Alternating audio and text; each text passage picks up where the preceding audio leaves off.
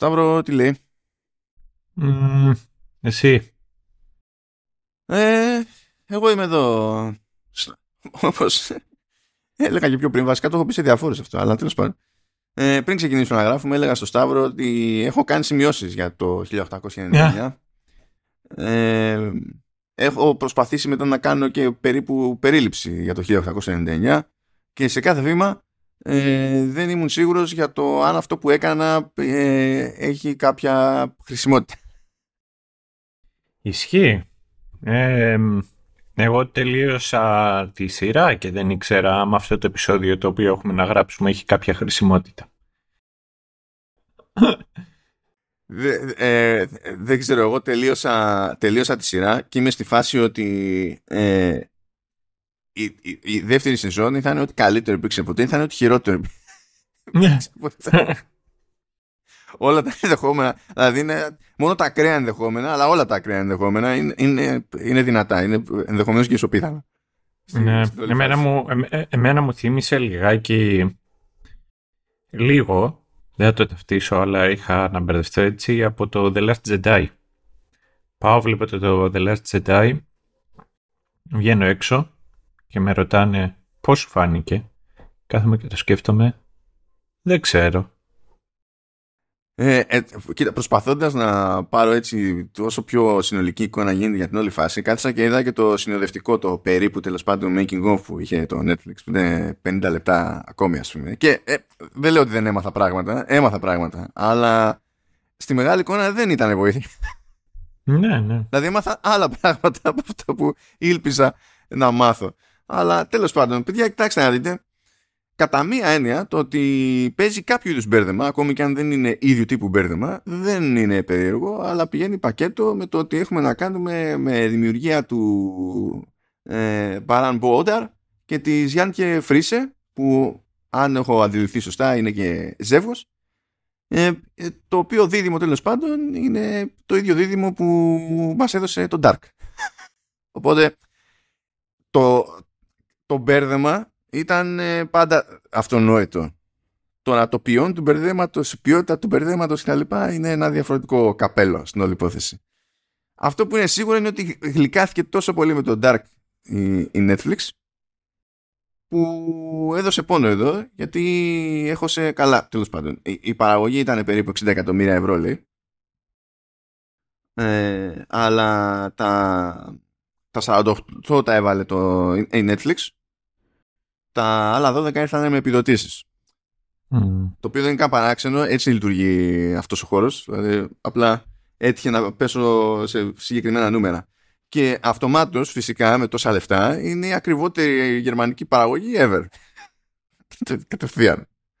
Δηλαδή, κανένας άλλος Γερμανία δεν έχει πάρει τόσο φράγκο για να γυρίσει οτιδήποτε. Ε, εντάξει. Και ότι φαίνεται αυτό στην παραγωγή, φαίνεται διότι είναι μόλις η δεύτερη σειρά μετά το Mandalorian που χρησιμοποιεί το, το λεγόμενο The Volume που είναι τέλος πάντων αυτό το το, το Dome. Ο, το λένε The Volume το λένε The Volume. Το stage αυτό λέγεται The Volume. Ε, που στην ουσία είναι σκεφτείτε ένας κύκλος από LED panels που σχηματίζουν μια καμπυλωτή οθόνη. ε, που φτάνει σχεδόν στα 7 μέτρα ύψους. Και ο χώρος τέλος πάντων που είναι εσωτερικά είναι γύρω στα 350 τετραγωνικά. Οπότε και χτίζουν σκηνικά σε αυτό το χώρο που έχουν αλλά φροντίζουν να προβάλλει το περιβάλλον τριγύρω. Και αυτό βοηθά και τους τοπιούς διότι δεν βλέπουν ένα μάτσα από πράσινες οθόνες. Και βοηθά και στη λήψη γιατί στην ουσία τα εφέ εγώ από το περιβάλλον παίζουν σε μια οθόνη που βρίσκεται στο οπτικό πεδίο της κάμερας και το παίρνει η κάμερα Τώρα όλο αυτό δεν είναι εύκολο βέβαια, διότι τη στιγμή που έχουμε να κάνουμε με ένα κύκλο, ε, προφανώς υπάρχει παραμόρφωση της εικόνας από τις καμπύλες. Πρέπει τα assets να είναι φτιαγμένα τα ανάλογα. Ε, μετά φτιάχνεται, φτιάχνεται η σκηνή έτσι ώστε να μην δημιουργεί κάποιο class ας πούμε, με τα digital assets που τρέχουν από πίσω. Είναι, είναι ολόκληρη ιστορία. Αυτό το κομμάτι τουλάχιστον έχει, έχει πολύ ενδιαφέρον και επίσης έχει πάρα πολύ φράγκο. ναι. Εντάξει, δηλαδή και μόνο που λέμε ότι είναι η δεύτερη σειρά που το χρησιμοποιεί αυτό το πράγμα μετά το Mandalorian που στη μία περίπτωση έχουμε Disney. Και εδώ έχουμε κάτι Γερμανούς που αυτό καταλαβαίνετε. Εντάξει. Και υπάρχει και η ιδιαιτερότητα που αυτό αυτό το είχα δει πριν ξεκινήσει η σειρά, οπότε δεν ήξερα πώς να το ερμηνεύσω. Αλλά είχα μπει στο, στη σελίδα, στο, στο λίμα της Wikipedia για τη σειρά και έλεγε, ξέρω εγώ, στα γενικά στοιχεία, λέει original languages. Και λέει... Ναι. Σήμερα με ρωτήσανε και όλες. Σήμερα. Είναι ο φίλος μου ο Μάριος που είναι στη, ε, μένει στη Γερμανία και είχε δει ε, το Dark ε, επειδή ήταν ξέρεις, η πρώτη μεγάλη σειρά η οποία ήταν στα γερμανικά. Νομίζω ότι μετά έμεινε για το story. Με ρωτάει ε, σε τι γλώσσα είναι η σειρά; Του λέω σε πολλές. Σε πόσες; Σε πολλές. Παιδιά είναι 9 γλώσσες ακούγονται σε αυτή τη σειρά και είναι by design. Ε, και έπεσα σε ένα απελπισμένο tweet Αμερικανού, ο οποίος Αμερικανός είχε κάνει τον κόπο σε αυτή τη ζωή να μάθει και έξτρα γλώσσες. Και έλεγε ε, ξέρω τρεις από τις γλώσσες λέει, που χρησιμοποιούνται σε αυτή τη σειρά και πάλι δεν υπάρχει ελπίδα να καταλάβω τι γίνεται χωρίς υπότιτλο μπράβο δεν σε χάλασε. Αλλά ναι τέλος πάντων η, η παραγωγή πάντως, μιας και έκανα τον κόπο και το κοίταξα παραπάνω, έχει, έχει φοβερό ενδιαφέρον. Φάγανε πίκρα οι τύποι γιατί δεν είχαν στόχο στην αρχή να χρησιμοποιήσουν το volume. Ε, θέλανε να γυρίσουν location, αλλά μετά καραντίνα, ούψ, ε, τουλάχιστον αυτό που ήταν εξ αρχής το concept είναι να χρησιμοποιήσουν ηθοποιούς από διαφορετικές χώρες ε, που στη σειρά θα χρησιμοποιούν τη γλώσσα τους γιατί είναι μέρος του concept ότι είναι ένα μάτσο ξέμπαρκι που ε, δεν είναι εύκολο να συνεννοηθούν μεταξύ τους και τα λοιπά. Ε, νομίζω ότι αυτό καθιστά το 1899 το, τον, τον ορισμό της ευρωπαϊκής παραγωγής σε οτιδήποτε. Mm. Ως προς αυτό δηλαδή είναι και κατά μία έννοια σχεδόν slice of life ε, της ε, ευρωπαϊκής διεθνούς πραγματικότητας ε, και έχει την αξία του από μόνο του. Αυτό έτσι, τέλος πάντων. Και σε πρακτικό και σε θεωρητικό επίπεδο. Αλλά τέλος πάντων θα ασχοληθούμε, φαντάζομαι, με ότι είναι να ασχοληθούμε, ξέρω εγώ, με τι, να πρώτα ασχοληθούμε στην όλη φάση. Τέλος πάντων,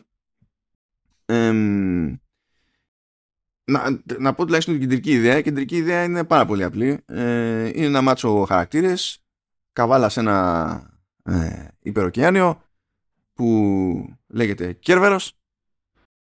Ε, και υποτίθεται ότι ξεκινάνε για να πάνε στο Μούρικα και υποτίθεται ότι οι διαφορετικοί χαρακτήρες έχουν διαφορετικό κίνητρο για να κάνουν αυτό το ταξίδι και τα λοιπά.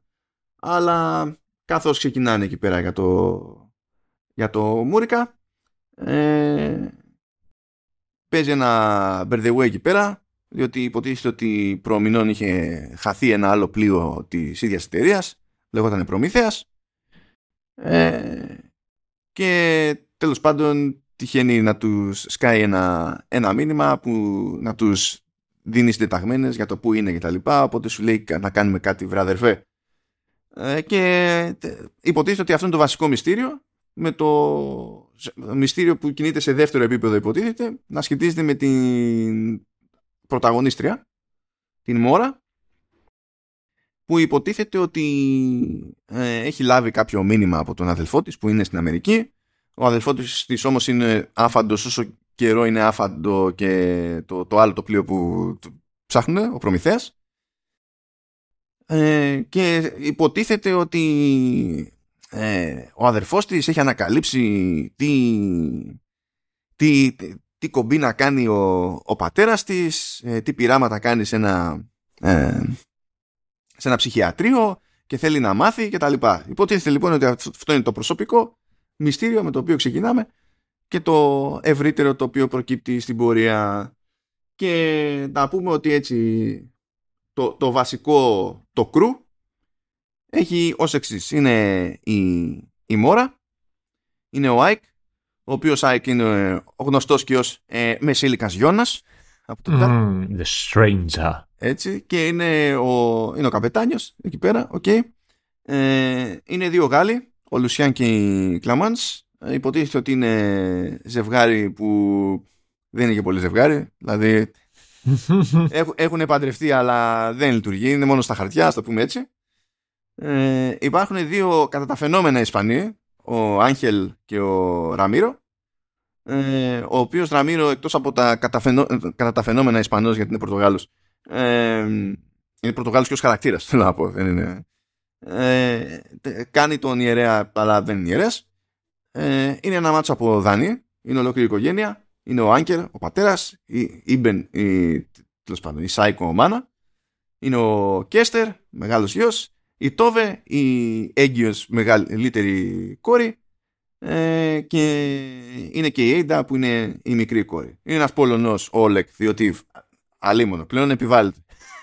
Εννοείται τώρα από Πολωνός και όσοι δεν ξέρουν, όσοι είναι από τις πρώτες φορές που μας ακούνε ή δεν έχουν ακούσει showrunners ή πλάκα πλάκα σε οποιοδήποτε podcast έχω σκάσει του, του Χαφτό ε, πάντα αναφέρω τουλάχιστον τους Πολωνούς. Τρία πράγματα είναι στάνταρ όταν εμφανίζομαι σε, σε call. Ε, Supernatural, Πολωνή και Καραντίμου. Καλά, κοίτα να σου πω τους Πολωνούς δεν τους λιτώνουμε either way. Δηλαδή, ε, στο Vertical Slice που είναι για games, όπως αντιλαμβάνεστε δεν γίνεται να απασχολούμαστε με τη CD Projekt. Και δεν είναι και οι μόνοι Πολωνοί που είναι, είναι βλαμμένοι έτσι κι αλλιώς. Που έχουμε κι άλλους, δεν είναι. Απλά θέλω να σου πω. Ε, είναι στο πρόγραμμα. Ναι, και με, τα, ε, και με, τους, με τους περισσότερους Πολωνούς που είχε τύχει να έχω παρεδώσει είναι, μοιάζουν και αρκετά με εμάς τους Έλληνες. Και το άλλο το οποίο ισχύει με τους Πολωνούς είναι ότι είναι και ως άνθρωποι είναι ευθύς. Είναι πολύ boom to your face. Ε, είχε πλάκα ένας φίλος μου που μου έλεγε ε, που δουλεύει αυτός ως προγραμματιστής ε, και είναι σε ομάδα που είναι από πολλές διαφορετικές εθνικότητες και έχουν μια Πολωνή εκεί πέρα. Ε, αναδιαστήματα, ξέρεις, όλοι καλούνται να κάνουν code review. Οπότε ανοίγεις ένα pull request και λες, ξέρεις κάτι, έγραψα αυτό, θέλεις να δεις τον κώδικά μου. Και έχει πλάκα ότι είναι μια κοπέλα η οποία είναι Πολωνή και κάθε φορά που έχει να κάνει code review ξεκινάει τις σκατά έχεις γράψει εκεί. Αυτό δεν γίνεται να το έχεις κάνει έτσι. Ε, ε, απλά πρέπει να με τρολάρεις. Ποτέ δεν πρέπει να το κάνεις με αυτόν τον τρόπο.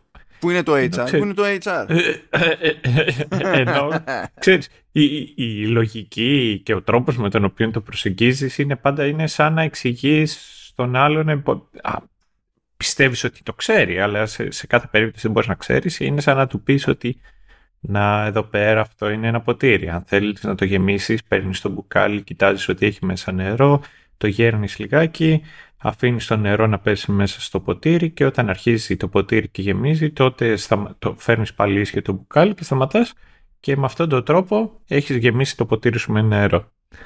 Δηλαδή το γράφεις με αυτόν τον τρόπο, explain like I'm five. Ε, και μετά υπάρχουν και οι Πολωνοί. Ναι. Λοιπόν. Ε, μείναμε λοιπόν στο, στον Όλεκ, έχουμε όμως και τον Ζερόμ, ο οποίος έρχεται, έρχεται χωρίς εισιτήριο, να το θέσουμε έτσι, ναι. ε, Αφρικανός γαλλόφωνος. Ε, έχουμε από το πλήρωμα τις φιγούρες που ξεχωρίζουν είναι ο Φραντς, το οποίος τέλος πάντων είναι intense, ας το πούμε έτσι. ε, είναι ο Σεμπάστιαν, ο οποίος είναι ο first mate. Ε, και, mate. και είναι την ε, για τη Βιρτζίνια είπα, νομίζω, ελπίζω. Ο πατέρας της της Μόρα δεν είναι στο πλήρωμα, αλλά αναφέρεται τέλος πάντων και είναι, δεν είναι στο πλήρωμα, δεν είναι στο σκάφος. Ε, είναι ο Χένρι. Ε, και έχουμε και ένα-δυο χαρακτήρες που έρχονται σε μετέπειτα επεισόδιο. Το, το, οπότε το, το ζήτημα στο πρώτο επεισόδιο ε, είναι αυτό, να γίνει αρχή με τα δύο επίπεδα στο μυστήριο, που δημιουργεί του Dark. Προσποιούμαστε ότι αυτά είναι το μυστήριο. Ε, ε, ναι, ε, να πάρουμε έτσι μια πρώτη τζούρα από τους βασικούς χαρακτήρες. Ε, και να, α, να πάρουμε και την πρώτη γεύση από ένα, ένα παιδάκι που σκάει που κρατάει μια πυραμίδα. Έχει, έχει στο λαιμό του επίσης ένα μικρό τατού με πυραμίδα.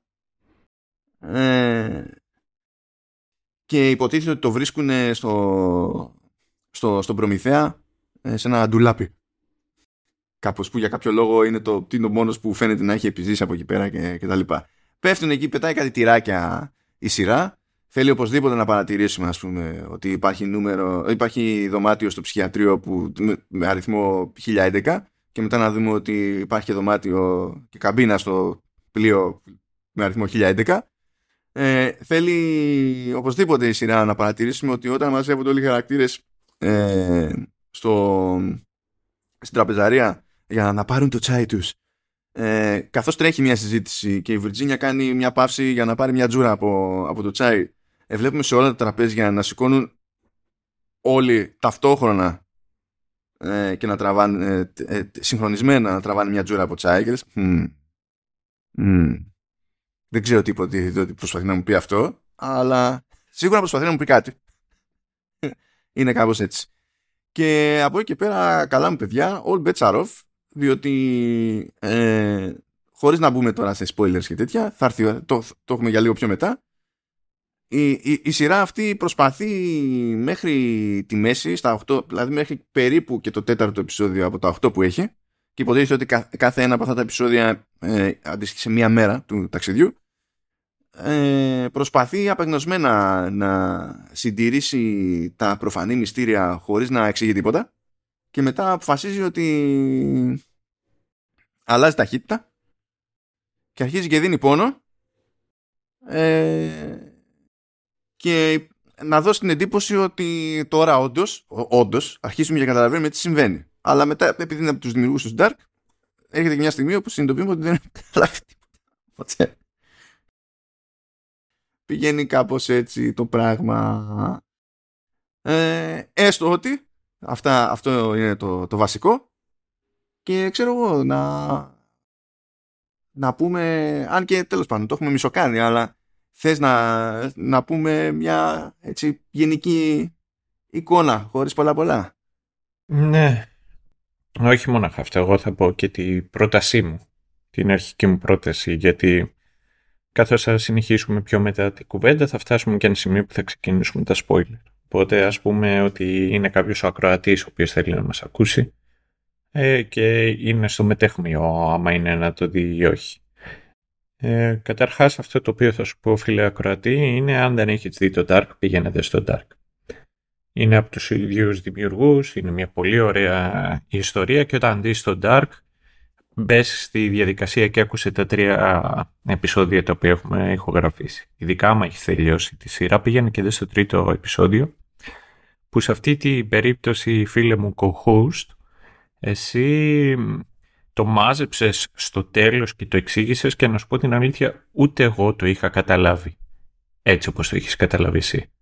Και με βοήθησε, ενώ την είδα πολύ πιο πριν, να αρχίσω να συνδέω κάποια πράγματα τα οποία είχα χάσει. Οπότε είναι... Καλά τώρα εγώ, τώρα, αυτό ξεκινάμε δεδομένη τη, τη σκέψη ότι εγώ δεν έλεγα μπουρδες και ότι όντως είχα καταλάβει. Στον... Ε, να μην σε λόγο όμως ε, ήταν καλό νομίζω. Ήταν καλό. Ε, ένας από τους λόγους για τους οποίους μπήκαμε στη διαδικασία να δούμε τη σειρά και ε, πέρα από το να γράψουμε το επεισόδιο, ένας από τους λόγους για τους οποίους εγώ τουλάχιστον τελείωσα να βλέπω τη σειρά ήταν επειδή ήταν τους, από τους δημιουργούς του Dark. Και ε, αυτό το οποίο έχω να πω είναι το ότι η σειρά και το 1899 κρατάει στοιχεία παρόμοια με, με αυτά του Dark. Με την έννοια του ότι είναι αργό, ε, υπάρχει ένα μυστήριο και οι δημιουργοί δεν σου κρατάνε το χέρι. Ε, σε πετάνε μέσα, σου δίνουν πράγματα και πληροφορίες, αλλά σε αφήνουν να, να τα συνδέσεις εσύ μεταξύ τους. Ε, αν ε, θέσω ως baseline το, το Dark, νομίζω ότι το 1899 είναι από κάτω και δεν θα μιλήσω στο σύνολο μονάχα του Dark, αλλά στην πρώτη σεζόν. Είναι ως ένα σημείο αργό, αρκετά αργό, κυρίως it takes its time, να το θέσω με, με αυτόν τον τρόπο, αλλά και ταυτόχρονα ποτέ δεν είχα το ίδιο immersion στο οποίο είχα στο Dark. Και το 1899 χρειάζεται να έχεις εκεί όλη σου την προσοχή Δεν μπορείς να χάσεις τα πράγματα τα οποία συμβαίνουν, δεν μπορείς να, να, να το έχεις να παίζεις στο background και να κάνεις ταυτόχρονα κάτι άλλο. Το ίδιο ισχύει και με το Dark. Το Dark όμως ήταν, ένιωθα ότι μου κέντριζε αρκετά το ενδιαφέρον και με κρατούσε με έναν τρόπο με τον οποίο επένδυα το χρόνο μου για να συνειδητοποιήσω και να συμμετάσχω σε αυτό το ταξίδι το οποίο με πήγανε οι δημιουργοί. Ενώ αυτή τη φορά ένιωσα περισσότερο ότι με πηγαίνανε κάπου, ήταν μέρος του ταξιδιού, αλλά ήταν και όλες, περάσαμε και από σημεία τα οποία ήταν, πώς να το θέσω, ήταν διαδικαστικά. Το cast έχει ενδιαφέρον. Α, μια, μια γρήγορη παρένθεση εδώ, επειδή ξέχασα από το cast ότι υπάρχουν και οι δύο Κινέζες, ε, των οποίων η, η μία, η Λίνγκη, ε, υποτίθεται ότι είναι στο σκάφος προσποιούμενη ότι είναι Ιαπωνέζα. Ε, ναι. και θέλω να καταγγείλω ότι όπως είπε η ίδια η κοπέλα στο making of, το αγαπημένο της, η αγαπημένη της σχεδιαστική λεπτομέρεια στο, στο κιμόνο που σχεδιάστηκε για την πάρτι της και με βάση στοιχεία της σειράς ε, είναι το κεντρικό σχέδιο στο όμπι που είναι ας πούμε η περίπου ζώνη που χρησιμοποιεί, η πλατιά ζώνη που έχουν στη μέση ε, που στο, μπροστά μπροστά έχει μια πολύχρωμη κατσαρίδα. Θέλω να το καταγγείλω αυτό και μπορείς να συνεχίσεις τη σκέψη σου. Ευχαριστώ. Ε, και αυτό το οποίο ισχύει και με τους χαρακτήρες αυτό το οποίο βλέπω είναι ότι υπάρχουν αρκετές φορές κατά τη διάρκεια της σειράς σημεία τα οποία είναι είναι λιγάκι, λιγάκι ξέρεις, stop, start, stop, start στον τρόπο με τον οποίο βλέπεις τη διαδικασία και νιώθω ότι εκείνη την ώρα σε παρακολουθείς και βλέπεις όχι τόσο για αυτά τα οποία γίνονται, αλλά με την υπόσχεση ότι αυτά τα οποία γίνονται θα οδηγήσουν σε κάποια αποκάλυψη. Το ίδιο ισχύει και με κάποιους χαρακτήρες, όπου όταν εμφανίζονται και παίζονται και τους βλέπεις, ε, έχουν, ένα, έχουν ιδιαίτερο gravitas στον τρόπο με τον οποίο συμπεριφέρονται, στον τρόπο με τον οποίο υπάρχουν ως ρόλοι, ως χαρακτήρες μέσα σε όλο αυτό, αλλά ε, εν τέλει δεν νομίζω ότι υπάρχει πάντα payoff. Δεν, το ίδιο μπορώ να αναφέρω και παράδειγμα στο Dark, απλά αυτή τη στιγμή μου φάνηκε πιο έντονο στο 1899. Όπως υπάρχουν πολύ διαφορετικοί χαρακτήρες από πολλά διαφορετικά background.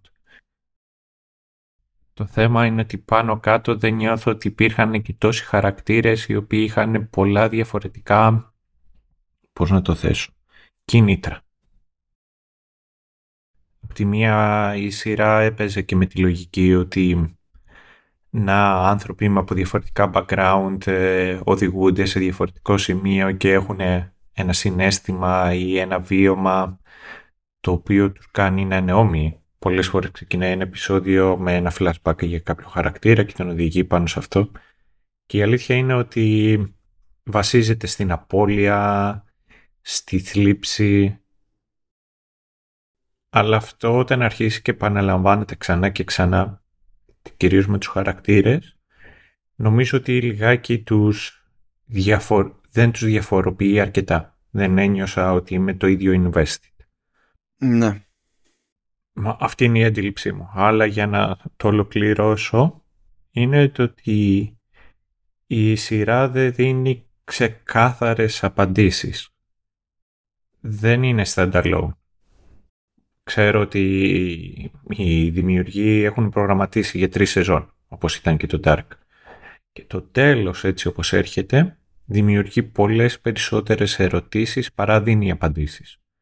Και σε κάνει να, να μπορείς να δεις το που πάει, το που μπορεί να οδηγήσει και τουλάχιστον μέσα στο δικό μου το μυαλό αυτό το οποίο με έκανε να σκεφτώ είναι το ότι είχαν όντως νόημα όλα αυτά τα πράγματα που γίνανε πιο πριν και καταλήγω να θέλοντας να πιστέψω ότι μπορώ να έχω εμπιστοσύνη στους δημιουργούς. Αλλά από την πρώτη σεζόν να πω ότι, ξέρεις, θα κάψω και την κοιλώτα μου. Δεν νομίζω να το κάνω. Ναι, και εγώ ε, ζορίστηκα με αυτή τη, την πρώτη σεζόν. Διότι έχω την εντύπωση ότι ό, όλο, όλα αυτά τα επεισόδια είναι, είναι setup. Δηλαδή, κλείνοντας τη, τη σεζόν, αυτό, αυτή η εντύπωση μου μένει. Και ή, δηλαδή, ε, μπορώ ενδεχομένως να, να θαυμάσω την αυτοπεποίθηση που πηγαίνει πακέτο με αυτή τη σκέψη. Ότι οι τύποι κάνανε μια ολόκληρη σεζόν που είναι setup και δεν κλείνει τίποτα ε, θεωρώντας αυτονόητο ότι θα συνεχίσουν ξέρω εγώ και τα λοιπά ε, αλλά ταυτόχρονα θεωρώ ότι έπρεπε να κάνουν καλύτερη δουλειά ε, ώστε να πετύχουν όπως πετύχανε με την πρώτη σεζόν του Dark να σε κρατάνε σε μια κάποια ένταση. Δεν είναι ότι στην πρώτη σεζόν του Dark όλα ήταν ξεκάθαρα κτλ αλλά υπήρχε, υπήρχε ένταση. Φταίει λίγο αυτό που λες ότι στο Dark υπήρχαν παρότι και εκεί πέρα παίζει μαυρίλα. Διότι μην ξεχνάμε ευρωπαϊκή παραγωγή τη μαυρίλα τη βλέπουμε με ένα κάποιο ρομαντισμό εμείς εδώ, εδώ χάμω οπότε αλλά ήταν συνήθως διαφορετικού τύπου αρκετά διαφορετικού τύπου ήταν αρκετά διαφορετικά τα κίνητρα των χαρακτήρων με τα οποία έμπλεκαν τέλος πάντων μεταξύ τους και άθελά τους με το γενικότερο μυστήριο. Ε, εδώ πέρα, ναι, όντως, ε, βγαίνει λίγο το ότι όλοι έχουν από ένα βάσανο, υποτίθεται, και κάνει μια προσπάθεια η σειρά ξεκινώντας τέλος πάντων με, με, με σε κάθε επεισόδιο που μας δίνει πληροφορία, όχι μόνο στην αρχή, αλλά πάντα ξεκινάει στην αρχή, μας δίνει κάποια πληροφορία για το παρελθόν του, του χαρακτήρα, υποτίθεται, μέχρι να φτάσει σε ένα σημείο και να πει wake up, πάντα έτσι ξεκινάει κάθε επεισόδιο Έχουμε σε mm. wake up και σκάει, συνεχίζει ο χαρακτήρας στο, στο πλοίο. Ε, αλλά δεν ξέρω πώς να, το, πώς να το ζυγίσω όλο αυτό. Δηλαδή, έχω μάθει από αυτή τη σεζόν, ας πούμε, περισσότερα πράγματα για τους χαρακτήρες, αλλά δεν ξέρω αν αυτά που έχω μάθει για τους χαρακτήρες ε, παίζουν όντως ρόλο. Τώρα, ε, δεν θα πω τώρα γιατί έχω αυτή την απορία, αυτή την αμφιβολία, διότι τεχνικός ήταν spoiler, αλλά ε, παραμένει η απορία όπως και να, να το κάνουμε. Και γι' αυτό λέω ότι ε, η συνέχεια ή θα είναι κάτι φοβερό ας πούμε ή θα είναι κάτι κούκου τελείως διότι αν όλο αυτό το setup, όλο αυτό το ρίσκο το πήρανε με τη λογική ότι είναι σίγουροι για το τι θα γίνει, ότι αξίζει τον κόπο για μετά, θα πω τέλος πάντων τουλάχιστον είχατε κάκαλα. Μπορεί το ξεκίνημα να είναι περίεργο, αλλά είχατε κάκαλα. Δεν ξέρω αν μπορώ να το υποθέσω αυτό βέβαια, διότι έβλεπα τη Φρίζε που το, το έχει γράψει όλο η Φρίζε, ο, ο Νταρίν που κάνει τη σκηνοθεσία, ε, που ε, έγραφε και on the fly. Δηλαδή δεν είναι ότι δεν είχε ιδέα που θέλει να πάει το πράγμα διότι η ίδια δηλώνει ε, με, μεγάλη φαν των γρίφων και ότι είναι η καλύτερη της που απλά να διασκεδάζει με, με γρίφους και σπαζοκεφαλιές που έχουν σχεδιάσει άλλοι κάθε και σχεδιάζει η ίδια για το narrative της υπόθεσης και okay. ε, ε, ε, έγραφε διάφορα πράγματα on the fly ακόμα και διαλόγους και τέτοια ας πούμε. Ε, επηρεαζόμενοι από πράγματα που συνέβαιναν ή προέκυπταν σχεδόν και στην τύχη, στην παραγωγή. Δηλαδή σε κάποια φάση, ας πούμε, έχει μια, έχει μια στοιχομηθεία μεταξύ των δύο, ας πούμε, Ισπανών, του Ισπανού και του Πορτογάλου εκεί πέρα, που δεν υπήρχε στο script, αλλά επειδή όταν φτιάχνουν τα σκηνικά κάποιος από την παραγωγή θεώρησε ότι τέλος πάντων εδώ θα πήγαινε ένας πίνακας σαν κι αυτόν ε, και είχε μια συγκεκριμένη θεματική ο πίνακας το ίδιο φρίζε και σου λέει Οπ, θα φτιάξω ένα, θα γράψω ένα διάλογο που θα λειτουργεί αλληγορικά ε, πακέτο με το πίνακα. Που δεν ήταν στο πρόγραμμα. Και ναι, τέλος πάντων. Ε, δεν ξέρω πόσο σχηματισμένο το έχει όλο στο μυαλό της ακόμη. Βασικά δεν το ξέρουν ούτε οι ηθοποιοί. Λέει, καμιά φορά κάναμε καμιά ερώτηση. Λέει, πείτε μας, λέει, ε, πείτε μου, ξέρω εγώ και καλά, αυτό με ποια λογική για το, για το χαρακτήρα. Δηλαδή, τι υποτίθεται ότι προς τα πού πάει το πράγμα για να καταλάβω πώς να το παίξω τώρα. Και ε, δεν τους λέγανε ή τους λέγανε γενικότητες και λένε πάρα πολύ ευχαριστώ, very helpful, very helpful. Και απλά λέει δεχόμουν ότι θα το παίξω με τα δεδομένα που, που ήταν της στιγμής. Αλλιώς δεν, δεν υπήρχε ελπίδα. Ξέρω εγώ, okay. Um, τι, πώς σου κάθεται γενικά όμως το, το cast. Γιατί νομίζω, εντάξει, δικαιούται μια στάση το cast. Mm, το cast. Ε, πήρα, φοβάμαι γιατί αναγκαστικά θα, ανατρέχω, θα ανατρέξω πίσω στο τέτοιο. Στο, στο Dark. Ε, στο, στο Dark π.χ. Ο, ο, ο Γιώνας κατά εμέ ήταν πολύ πιο ενδιαφέρον χαρακτήρας από ότι είναι η, η Μόρα στην πρώτη, που είναι η βασική πρωταγωνίστρια τώρα. Ο, ο πώς τον λένε, ο Νόα ήταν πολύ ενδιαφέρον χαρακτήρας. Εντάξει, Αν θυμάμαι... είναι χαρακτήρες, πώς είναι γραμμένοι όμως, όχι το... Ναι, ναι, ναι. Αν θυμάμαι, π.χ. Ναι, ο, ο Ούλριχ είχε πολύ ενδιαφέρον. Ναι. Και ήταν τόσοι χαρακτήρες οι οποίοι ήταν πο, πολύπλευροι οι οποίοι είχαν Τζέρτσελο. Κάτι το οποίο δεν το είδα εδώ. Ο Ζερόμ ήταν από τους χαρακτήρες με τους οι οποίους ξε... για μένα ξεχώρισε. Να πω ότι είδα... Δεν, δεν, δεν νιώθω... Να το θέσω πολύ απλά, δεν νιώθω ενθουσιασμένος. They did the job ο, ο Έικ, ο καπετάνιος, είχε αρκετά καλό παίξιμο εκεί και σε κάποιες σκηνές που κάθεται εκεί και αγναντεύει απ' έξω στη θάλασσα και βλέπει πράγματα. Αυτό είχε ενδιαφέρον. Αλλά ήτανε οκ. Αυτό. Δεν, δεν, δεν, δεν, δεν ξέρω τι άλλο να πω. Εσύ έχεις, ε, έχεις κάτι πιο συγκεκριμένο που θέλεις να, να σχολιάσεις; Μήπως πατήσω πάνω σε αυτό; Κοίταξε να δεις. Εγώ έχω μια εύκολη συμπάθεια στον Anton Lesser διότι ο τύπος παίζει στον αυτόματο. Είναι, είναι κλασικός, κλασική περίπτωση του Βρετανού ε, έμπειρου τυπά. Δεν έχει, δηλαδή μπορεί να, να περιγράφει μια, μια μπαμπαλού. Θα καταφέρει να το κάνει, να το κάνει καλά. Είχε πλάκα το μεταξύ γιατί λέει ε, πρώτα απ' όλα λέει πρώτη φορά προφανώς λέει και σκάω και παίζω σε κάτι σαν το volume λέει, δηλαδή σε τέτοιο, σε τέτοιο stage. Και με ρωτούσαν άνθρωποι λέει να τους πω πώς είναι. Και δεν ήξερα λέει να τους το περιγράψει.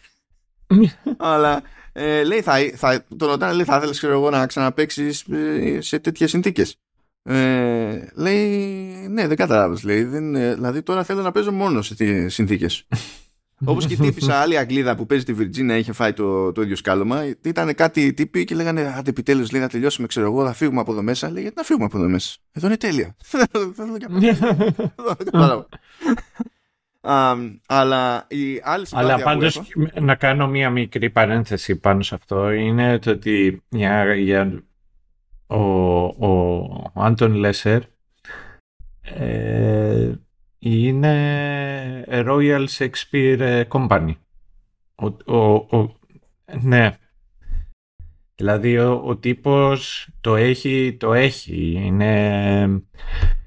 μπορεί να μην Μπορεί να μην τον έχουμε δει, εγώ δηλαδή κυρίως τον θυμάμαι από το Game of Thrones, αλλά έχει ένα συγκεκριμένο στυλ, ένα συγκεκριμένο τρόπο και εντάξει, μέσα από το, από το Royal Shakespeare Company έχουν περάσει ηθοποιοί όπως είναι ο, ο Ian McKellen.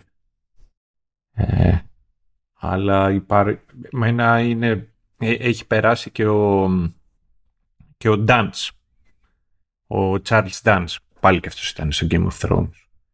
Και μπορείς να καταλάβεις ότι οι συγκεκριμένοι ηθοποιοί ε. έχουν μια πάστα. Ναι, είναι αυτή η κατηγορία που λέμε ότι εμφανίζονται στο, στο, στο stage, πατάνε, στέκονται ακίνητοι και ήδη παίζουν καλύτερα. Ναι, ναι. Από τους υπολείπους. Αλλά και απ' την άλλη και ο Mark, ακόμα και ο Mark Strong που ξέρω ότι έχει περάσει από το Royal Shakespeare Company και ξέρεις, βλέπεις, ε, ακούς Mark Strong, τον βλέπεις και λες τι θα τον δούμε να κάνει. Ο, ο τύπος ακόμα και εκεί που σκάει την παλεύει. Το έχει Είναι, είναι, είναι seal of approval. Είναι άλλο level, είναι άλλο level. Ε, εγώ πάντως έχω μια συμπάθεια παρότι συμφωνώ στο ότι οι, οι χαρακτήρες έτσι όπως δίνονται στη, στην πρώτη σεζόν δεν έχουν το ίδιο μεμονωμένο ενδιαφέρον όσο ήταν στο Dark. Συμφωνούμε σε αυτό.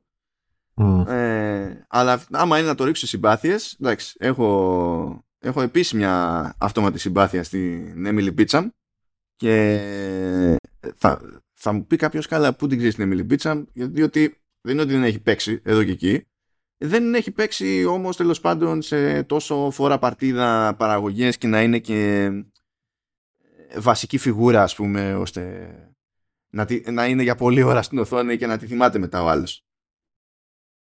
Λοιπόν, αυτό συνέβη ε, στη, δηλαδή ε, έτυχε να έχω δει τη μοναδική άλλη σειρά μάλλον ψέματα ε, το, ε, έχω δει άλλη μια σειρά από τις τρεις σειρές στις οποίες ήταν στο main cast. Mm-hmm. Δηλαδή το 1899 προφανώς είναι μία που είναι main. Είναι το, το ε, main είναι στο, σε mini series που λέγεται The Pursuit of Love που δεν το έχω δει. Ε, αλλά ήταν main και, για, και τράβηξε αυτό και τρεις σεζόν στο Into the Badlands. Το Into the Badlands το έχουμε συζητήσει πολλές φορές. Είναι σειρά την οποία έχω βάλει να δω, αλλά πραγματικά δεν ξέρω αν καταφέρω ποτέ να την δω. Και νομίζω ότι ήταν και μία από τις υποψήφιες σειρές που σε βάθος χρόνου σκεφτόμασταν μήπως μπαίναμε σε διαδικασία να καλύψουμε. Για κοιτάξτε τώρα, δηλαδή ε, με ένα γρήγορο overview του Into the Badlands δεν χρειάζεται καν να πω το, το κεντρικό concept. Αλλά αν, αν, αν ε, σας έψινε ποτέ το concept τηλεοπτική σειρά Mortal Kombat που να την παλεύει όμως ε, η απάντηση είναι Into the Badlands. ε, και έχει περίεργα ενδιαφέρον cast. Ε, και έχει πολύ καλή δουλειά σε, ε, σε χορογραφία και σκηνοθεσία σε σκηνές δράσεις με αυτή τη χορογραφία. Έχει ε, αναπάντεχα καλά κοστούμια, ξέρω εγώ.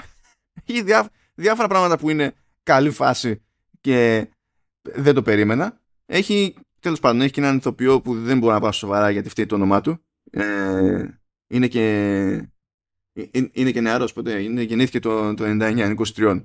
Τότε ήταν ε, ακόμη παρακάτω, γιατί ξεκίνη, η πρώτη σεζόν ήταν το 15 και τελευταία ήταν ε, τελείως αρχές 19, κάτι τέτοιο, η τρίτη σεζόν. Αλλά ρε φίλε, το παλικάρι λέγεται Aramis Night. Δεν μπορώ και, και, και night, όχι με εν, νύχτα, και η εν, υπότις. Ε, thank you, thank you.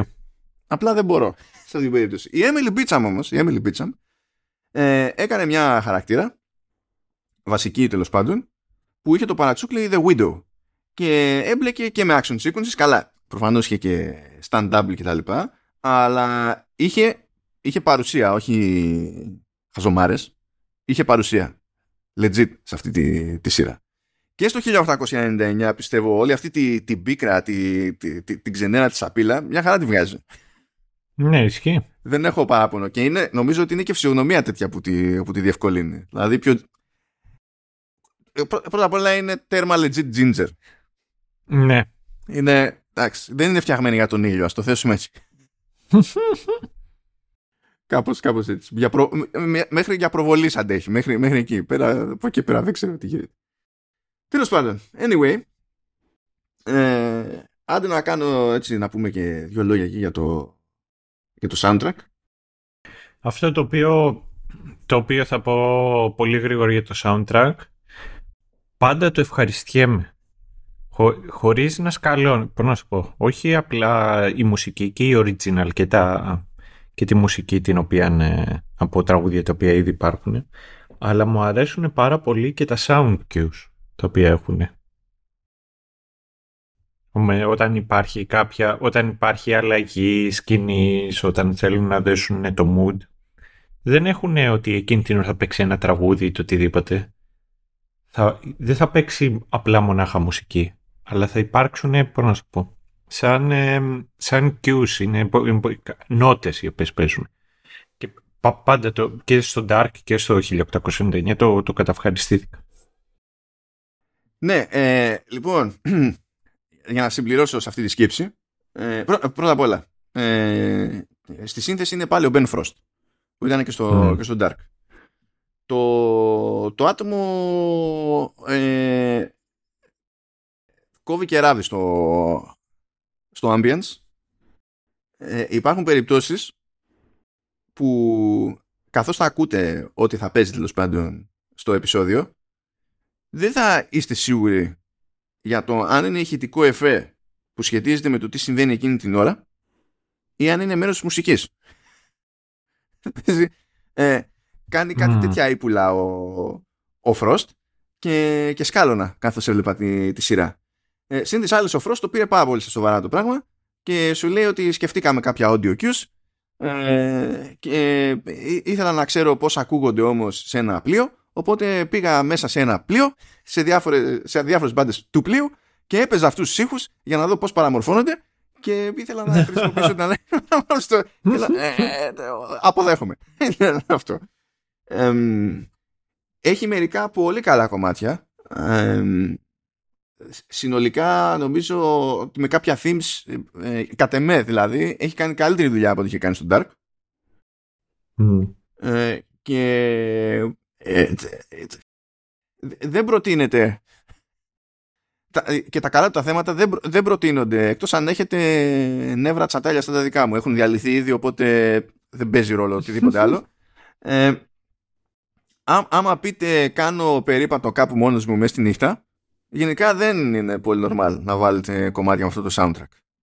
Εκτός αν είστε σαν και εμένα. Τότε ο Μπετσαρόφ, οπότε λειτουργούν τα πράγματα. Να κάνω μια ερώτηση πάνω σε αυτό το κομμάτι και επανέρχεσαι όποτε θέλεις. τώρα που το, το, το, το, το, Spotify έχει το, το rewind αντίστοιχο. Εσένα που ακούς τα soundtrack από όλες αυτές τις σειρές σου βγάζει γι' αυτό το λόγο ένα stat να δεις πιο από, τα, από τις σειρές τις οποίες έχουμε καλύψει στο showrunners ποιο ήταν αυτό το οποίο έχεις ακούσει περισσότερο; Καλά, επειδή τέλος πάντων εγώ είμαι στο... Βασικά έχω λογαριασμό στο Spotify και φτιάχνω εκεί και τα playlists, αλλά εγώ ακούω από Apple Music μεριά. Οπότε το ό,τι stats υπάρχουν υπάρχουν από εκεί. Mm, ε, Και όντως αυτή τη φορά, γιατί δεν είχε κάτι ανάλογο του Rapt, μέχρι πέρυσι το, το Apple Music για κάποιο λόγο. Ε, φέτος κάνανε έναν κόπο οπότε είδα ρε παιδί μου κάποια, κάποια στατιστικά αλλά τα, τα στατιστικά μου είναι παρανοϊκά δεν βγάζουν νόημα. Διότι τι γίνεται; Ε, ας πούμε από soundtrack μεριά το οποίο είναι και δεν είναι ε, στην ουσία είναι μια, μια διασκευή από το main theme του Shang-Chi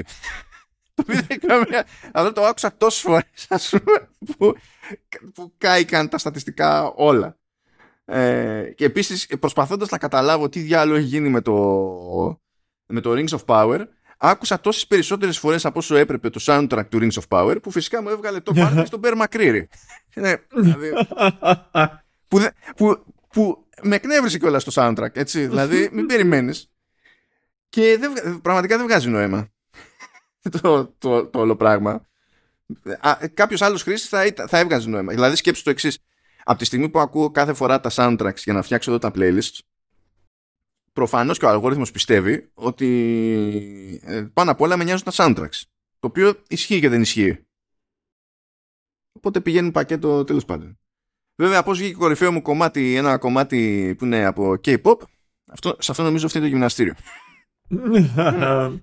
Γιατί οι μουσικές επιλογές γυμναστήριου δεν έχουν τέλος πάντων για τον καθένα μια διαφορετική, παίρνουν μια διαφορετική τι, τι, τι, τι, τι άκουγες, Blackpink. Όχι, είναι μια τύπησα που λέγεται Άιλι.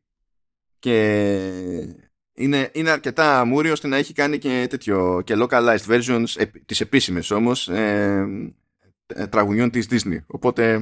Oh. Ε, τέλος πάντων, μη, ναι, μην ψάχνεις προς αυτό.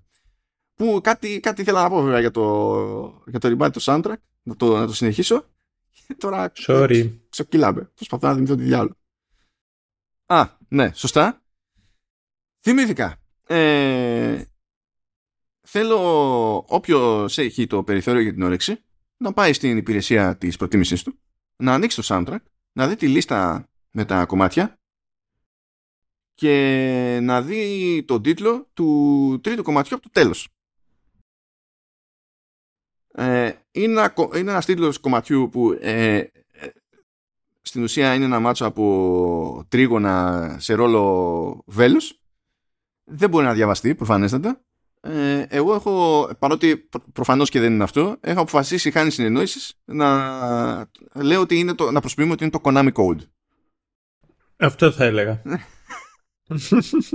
Όποιος δεν ξέρει τι είναι το Konami Code, πρώτα απ' όλα λυπάμαι για λογαριασμό σας. Ε, κάντε ένα search να δείτε τι είναι το Konami Code. Δεν είναι το podcast για να εξηγήσουμε το Konami Code.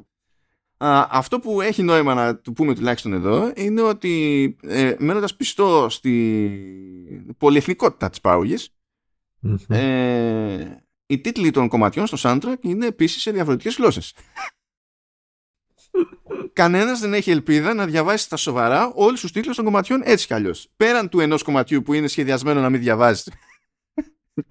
Για κανένα λόγο. Ε, δεν, δηλαδή hardcore. Hardcore stuff. Hardcore stuff. Καλύτερα τα, καλύτερη εντύπωση ως προς αυτό σε σχέση με, τη, με του Dark. Οπότε τέλος πάντων ε, κάτι χάνουμε, κάτι κερδίζουμε. Τι να πω. Τουλάχιστον από τη δική μου τη σκοπιά. Και νομίζω ότι με αυτά και με αυτά μπορούμε να ξεκινήσουμε να, τα, τα spoilers τα, τα, τα οποία όσο, όσο πάει θα γίνεται πιο κουφά. Δηλαδή θέλουν και, ε, και πιάνουν και να ταβάνει τα spoilers διότι πραγματικά δεν υπάρχει, δεν υπάρχει τρόπος δηλαδή ό,τι και αν καταλάβετε από αυτή τη σειρά το αποτέλεσμα είναι ότι στο τέλος ε, οτιδήποτε είναι πραγματικά σημαντικό δεν το έχετε καταλάβει έχουν τα βάλει. Δηλαδή είναι, είναι αδύνατο να σας, να σας την καταστρέψει τελείως τη σειρά κάποιος. Mm. Ε, αλλά ναι. Anyway, πάμε. Let's πάμε. Let's πάμε. Λοιπόν, έστω ότι. Ε, να, να, πω ότι το ταξίδι ξεκινά και καλά 19 Οκτωβρίου. Αυτό το αναφέρω επειδή τέλος πάντων θα μας βοηθήσει στο τέλος. But anyway, ε, έστω ότι βγάλαμε άκρη με το πρώτο επεισόδιο, πάμε στο, στο δεύτερο μαθαίνουμε εκεί πέρα το βάσανο του, του Άικ, ο οποίος ε, είχε, είχε εκεί πέρα οικογένεια, η σύζυγος είχε κάποια θέματα εκεί πέρα ψυχολογικά, έβαλε φωτιά στο σπίτι, πάνε όλα, have fun. Ε, εν τω μεταξύ αρχίζει και, αρχίζουν και σφυρίζουν οι πηξίδες στο, στο σκάφος. Κανείς δεν έχει ιδέα προφανώς τι, τι παίζει. Ε, η Μόρα ασχολείται εκεί με το, με το αγοράκι που το έχει πάρει στην καμπίνα της να το, να το φυλάει βρίσκει ε, ένα δαχτυλίδι παυλαβέρα τέλος πάντων στο, στα πράγματα του, του αγοριού. Δεν έχει ιδέα τι, τι ρόλο απλά κάνει χάζι. Ε, εμφανίζεται ένας άλλος χαρακτήρας που φαίνεται να είναι εξέμπαρκος να μην είναι ούτε να, να μην είναι καν κανονικός επιβάτης. Συστήνεται ως Ντάνιελ Ντάνιελ Σόλας. Ε, είναι ο άλλος παρέας. Ε, πώς δεν του είπαν ε, ε, παίξε και στα ουαλικά δεν ξέρω. Ισχύει γιατί, εκεί τον είχαν. Δηλαδή, ευκαιρία. Και αφού ήταν ο άλλος, εγώ δεν μπορώ να καταλάβω για ποιο λόγο δεν τον είπανε David. Είναι ο, είναι ο αγιός του, σκεφτονών. Δεν ξέρω, τι να σου πω. Δεν ξέρω. Ε, κάτι ύποπτο παίζει με, το, με τον τυπά γιατί βλέπουμε ότι έχει στα δικά του υπάρχοντα τέλος πάντων μια φωτογραφία της Μόρα ε, Sky Virginia. Η Virginia υποτίθεται ότι ε, είναι χαρακτήρας που ξέρει πολλαπλές γλώσσες. Μιλάει καντονέζικα, μιλάει σίγουρα και γαλλικά πέρα από τα αγγλικά. Δεν θυμάμαι αν μιλάει και τίποτα άλλο. Ε, οπότε βοηθάει σε ορισμένες περιπτώσεις. Ε, συνειδητοποιούμε ότι κάποιο κονέ παίζει εκεί πέρα με τις Κινέζες. Ε, και βρίσκει ευκαιρία, επειδή παίρνει χαμπάρι ότι ο γάμος Λουσιάν και Κλαμάντ δεν, δεν, βρίσκει ευκαιρία να πει στη Λίγκη ότι ε, να βγάλουμε κανένα φραγκάκι, να πας λίγο να τον διασκεδάσεις τον άνθρωπο και τέτοια. Καταλαβαίνουμε λοιπόν ότι η Βιρτζίνια είναι και πιμπ. Το, το πιάνουμε το υπονοούμενο. Ε, αλλά τέλος πάντων ο, ο Άικ ε, τέλος πάντων καταφέρνει και ταξιδεύει στην ανάμνηση του. Ε, παίζουν κάτι τέτοια γενικά. Ε, θα το μαζέψουμε μετά αυτό το concept ε, φρικάρει γενικά με, τη, με, το, με το αγόρι που έχει έρθει στο, στο πλοίο διότι θεωρεί ότι αυτά τα παράξενα που συμβαίνουν ε, επειδή ξεκίνησαν με τον ερχομό του παιδιού έχουν να κάνουν με το παιδί. Ο, ο Jérôme ο οποίος είναι λαθραίος τέλος πάντων γίνεται αντιληπτός τρώει λίγο ξύλο. Ε, βλέπουμε τους ε, βλέπουμε το, τον, τον Ισπανό και τον Πορτογάλο ε, να, να σφίγγονται διότι υποτίθεται ότι με όλη αυτή την παράκαμψη που έγινε ώστε να πάει ο Κέρβερος στον Προμηθέα ε, γίνεται και μια συζήτηση για την επιστροφή αντί για τη συνέχεια του ταξιδιού και καλά για να δημιουργηθεί ο, ο Προμηθέας εφόσον το, το, βρήκανε παιδί μου το πλοίο. Και σφίγγονται γενικά ε, αυτοί οι δυο γιατί φαίνεται να έχουν μια ανησυχία για το αν θα τους πάρει χαμπάρι η αστυνομία. Γιατί δεν ξέρουμε ε, κάπου εκείνη που συνειδητοποιούμε και ότι ο Ραμίρο είναι και όντως Πορτογάλος ε, το πλήρωμα, καλά οι επιβάτες ούτε το πλήρωμα ε, αντιμετωπίζει έτσι πολύ καλά, πολύ ωραία την απόφαση του ΑΕΚ να ρημουλκηθεί το, το Προμηθέας, αλλά it is what it is.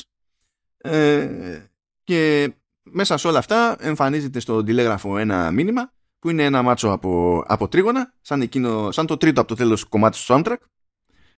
Ε, και δεν έχουμε ιδέα τι παίζει. Και προς το τέλος του επεισόδιου ε, βλέπουμε ότι διασταυρώνεται ο δρόμος του Ντάνιελ με εκείνον του κοριτσιού της Σέιντα που είναι το, η μικρή κόρη της οικογένειας των Δανών που ξεχωρίζει από τους υπόλοιπους Δανούς και Νορβηγούς που ε, είναι μαζί με την πλέμπα πιο βαθιά μες στο, μες στο πλοίο.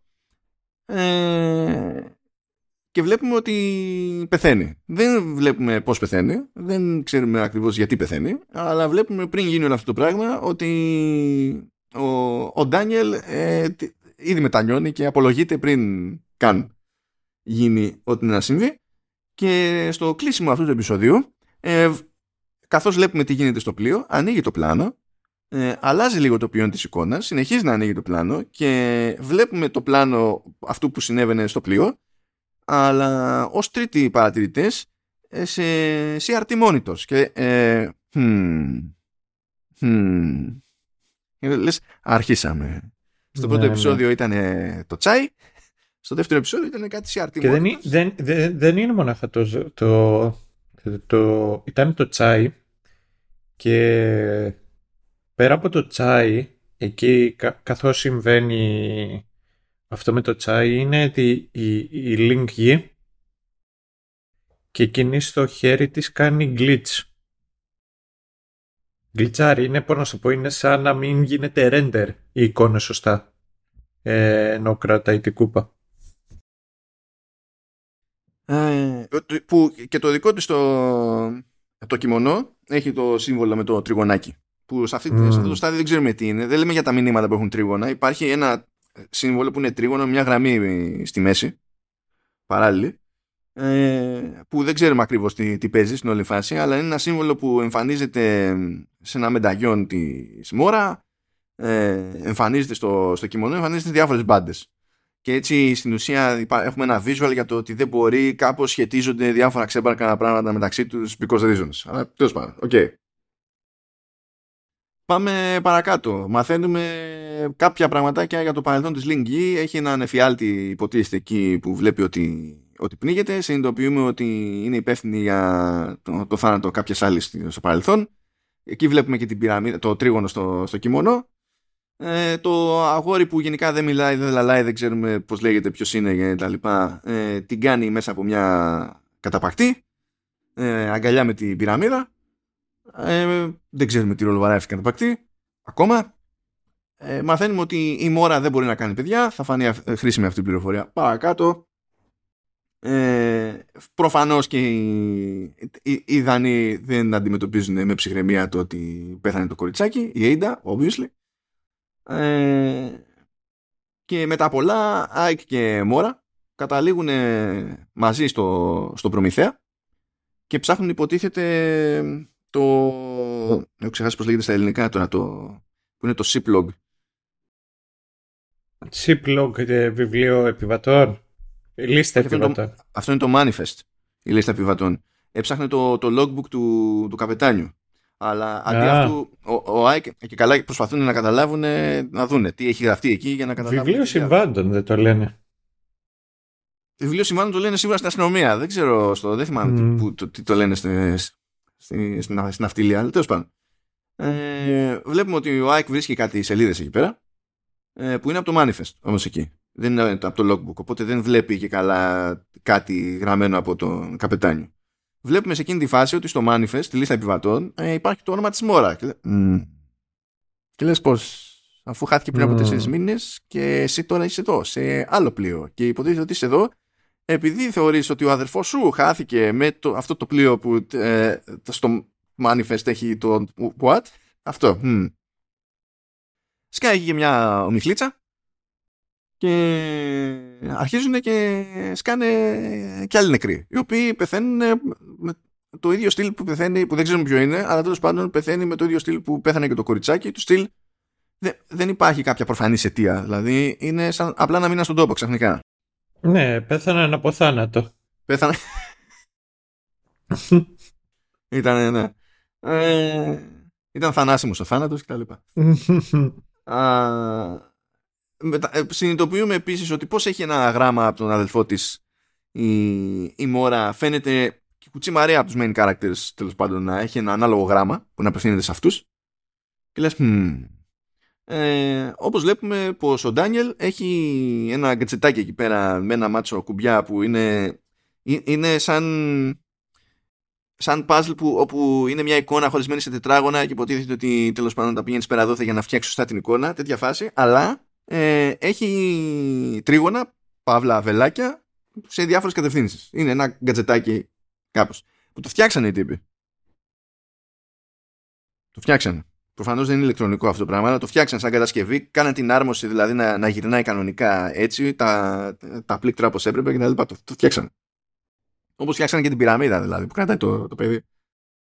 Θα μου πεις εδώ φτιάξανε τη, είχαν φτιάξει τη χρονομηχανή στο, στο Dark. Πόσο να πεις. Με αυτό ακριβώς. Ναι. Πιο δύσκολο. Οκ, τέλος πάντων. Ε, κάθεται, πειράζει εκεί το γκατζετάκι και ξαφνικά το, το, το Κέρβερος ε, εξαφανίζεται. Και. Κάνει ε, πουπ. ναι. What? Okay. Τέλος πάντων. Συνεχίζουμε, μαθαίνουμε δύο πράγματα ε, για Lucien και Jérôme. Ε, μαθαίνουμε πρωτίστως ότι ήταν ε, μαζί ε, στη, στη Λεγιώνα των Ξένων. Και ότι είχαν πάει όλα κατά διαόλου. Ε, είχαν μείνει οι δυο τους, ξέρω εγώ. Και είχε φάει σήμα εκεί ο Λουσιάν ότι επειδή ε, ψόφισε εκεί πέρα αξιωματικός ότι θα του καβάτσωνε τη, τη στολή θα το έπαιζε ότι είναι εκείνος αξιωματικός για να γυρίσουν πίσω ε, και επειδή θα- σου λέει ποιος θα αναγνωρίσει ποιος είναι τι ας πούμε και τα λοιπά θα γυρίσω εγώ με άλλη ταυτότητα με άλλο, με άλλο στάτους και τα συναφή Λοιπόν, γενικά δεν ήταν φαν αυτού του concept ο Ζερόμ. Έπαιξε εκεί πέρα μια, μια κόντρα η οποία αναπτύσσεται τέλος πάντων παρακάτω. Φτάνει σε ένα σημείο που ε, αναγκάζεται να τον κλειδώσει τον, τον Ζερόμ, ο Λουσιάν, για να σηκωθεί και να φύγει. Αλλά τέλος Και πάντων. με λίγη τέτοια, με λίγη... Ξέρεις, με, με λίγη πειθό από μία... από ένα χτύπημα στο κεφάλι. Ναι, εντάξει, συμβαίνουν αυτά. Μεταξύ φίλων ειδικά. Τέλος πάντων, στο, στο πλοίο τα πράγματα είναι, τε- έχουν ως εξής. Ζερόμ, Όλεκ, Ραμίρο, Άικ ε, καταλήγουν ε, ε, κλειδαμπαρωμένοι. Ο Άικ και με χειροπέδες. Συνεχίζουν και πεθαίνουν ε, διάφοροι. Α, ε, έρχονται όμως τέλος πάντων ε, το πλήρωμα που το πλήρωμα στην ουσία κάνει ανταρσία πλέον γιατί δεν γουστάρουν όλο αυτό το πισωγύρισμα που έγινε. Έγινε το πλήρωμα με επικεφαλής στον Φραντς που θεώρησε λογικό να δώσει όπλα σε οποιονδήποτε. Ε, και λέει, κοίταξε να δεις, ε, επειδή δεν ξέρουμε, μπορεί να είναι κολλητικό αυτό το πράγμα και το- που το οδηγεί διαφόρους εδώ πέρα random στο, στο θάνατο, ε, έχουν μαζευτεί κάτι πτώματα, πρέπει να τα πετάξουμε στη, στη θάλασσα, ελάτε εσείς, Όλεκ, Όλεκ και Ζερόμ, να τα σουτάρετε. Μαθαίνουμε επίσης ότι ο Λουσιάτ πεθαίνει. Ότι έχει κάποιο πρόβλημα στο, στον εγκέφαλο, βαράει κρίσεις κάθε τόσο. Ε, τον είχαμε Μμμ, δει ότι είχε επιληψία. κάτι φιαλίδια ε, τέλος πάντων που τ- φαίνονταν να τα έπαιρνε για να για να ισιώνει. Ε, τον, τον είχαμε δει και σε. Δηλαδή, τέλος πάντων, φαίνεται και στη Λιγγύη γιατί πήγε εκεί πέρα και ο τύπος δεν έκανε τίποτα. Λέει απλά καθόμαστε εδώ να, να μιλήσουμε. Μετά τον πιάνει η κρίση και εκεί που τον πιάνει και μπορεί να μιλήσει ακόμη, λέει μην ανησυχείς, θα περάσει γρήγορα κτλ. Αλλά μαθαίνουμε ότι πεθαίνει. Δηλαδή το θέμα είναι ότι. Είμαι σε αντίστοιχη μέτρηση. Δεν έχω πολύ μπροστά μου. Ε, Τέλος πάντων, αντάρτες και. Αντάρτες. Ε, τεστότη. Πλήρωμα και, και η λυπή με τους Δανούς πρώτους και καλύτερους αρχίζουν να ψάχνουν το, το αγόρι. Ο, ο Σεμπάστιαν που είναι ο first mate όχι mate. Το ξανακάνω αυτό το αστείο. Ναι. Δεν μπορώ. Στο, στο εμπορικό ναυτικό τώρα ποιος να, ποιος να είναι αυτός και καλά ο, ποιος θα είναι ο γραμματικός θα είναι, ποιος θα είναι. Πολύ καλή ερώτηση. Τέλος πάντων. Okay. Περίμενε. Πρωτοπαλίκαρα. Πρώτο καλύτερο. Στο εμπορικό ναυτικό πρωτοπαλίκαρα αποκλείται. Γιατί δεν έχει παλικάρια το ναυτικό; Ναι, απλά δεν έχει job description που να είναι παλικάρια. Αυτό. Τι δουλειά κάνεις με παλικάρι; Υπάρχος. Υπάρχος. Υπάρχος, μοναμή. Εντάξει, υπάρχος λοιπόν. Ε, του λέει του Φραντς, γενικά είσαι στόκος, παιδί μου, διότι απέχουμε ό, όπου και να πάμε, είτε για Αμερική συνεχίσουμε, είτε πίσω γυρίσουμε, απέχουμε μέρες από, από στεριά και εσύ θεώρησε λογικό ε, να δώσεις όπλα σε ένα μάτσο τυπάδες που δεν μπορούν να συνεννοηθούν μεταξύ τους γιατί έχουν διαφορετικές γλώσσε και βαράει ο καθένας το δικό του σήμα. Μπράβο, αγόρι μου. Μπράβο, Φραντς. Μπράβο. Μπράβο. Τέλος πάντων, με τα πολλά, ε, και Ραμύρο καταφέρνουν και, τη, και την κάνουν. Ε, συναντιούνται με Κλαμάντ και Ζερόμ και λένε να αλληλοβοηθηθούν εκεί πέρα. Η Μόρα είναι με το, με το αγόρι, βλέπουμε το αγόρι και χρησιμοποιεί εκεί πέρα ένα έντομο, ένα σκαφάρι, που το έχουμε δει ήδη μερικές φορές. Έχουμε ήδη καταλάβει υποτίθεται ότι για κάποιο λόγο μπορεί να ξεκλειδώνει πόρτες. Ε, το χρησιμοποιούν όμως ε, και για τσιλιαδόρο, για να τους λέει πού να στρίψουν και πότε, για να μην τους πάρουν χαμπάρι αυτοί που τους ψάχνουν. Βέβαια δεν έχει ιδιαίτερο νόημα όλο αυτό γιατί με τα πολλά έτσι στριμώχνονται και το αγόρι αποφασίζει ότι τέλος πάντων ε, δεν θα γίνει εδώ ολόκληρη σφαγή, παραδίδομαι.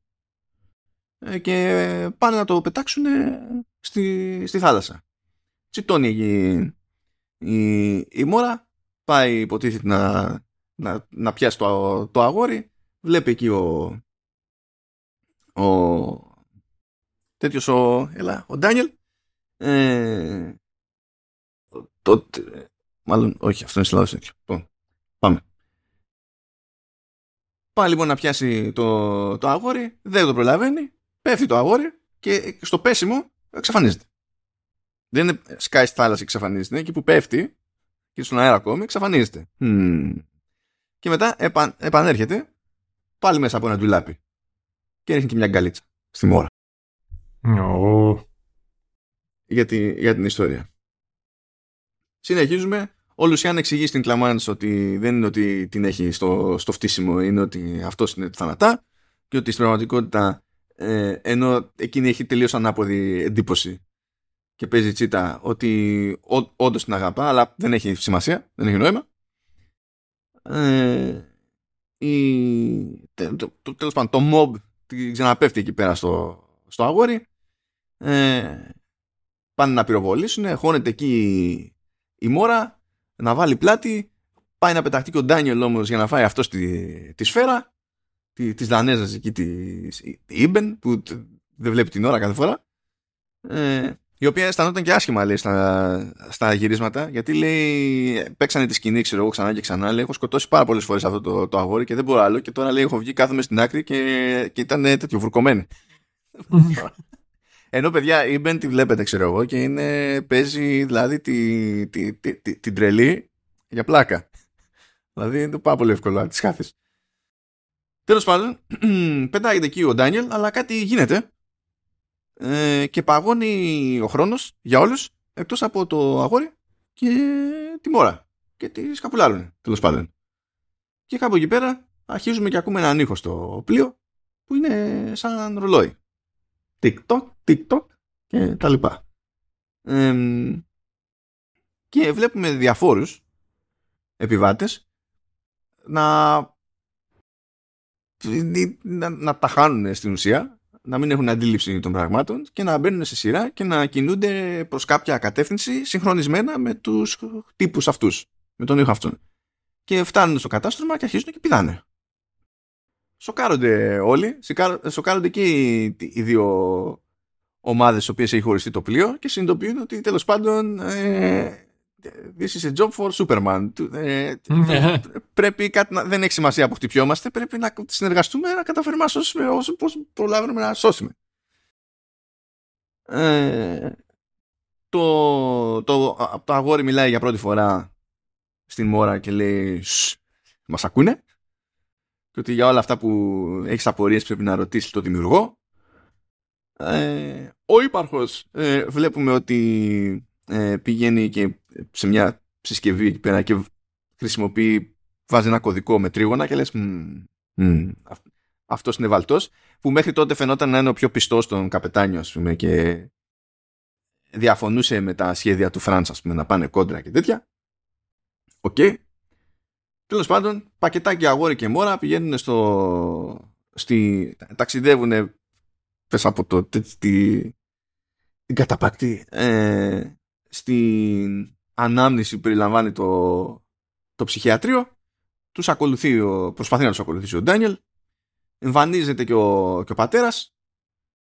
Ε, τέλος πάντων okay, ε, εξακολουθεί και πιστεύει η Μόρα ότι τα πάντα είναι δικό του φταίξιμο ε, τελειώνει όλη αυτή, αυτή η κομιθία δεν έχει σημασία αυτή τη στιγμή λεπτομέρεια επανέρχεται, ξυπνάει και επανέρχεται στο σκάφος, στο πλοίο.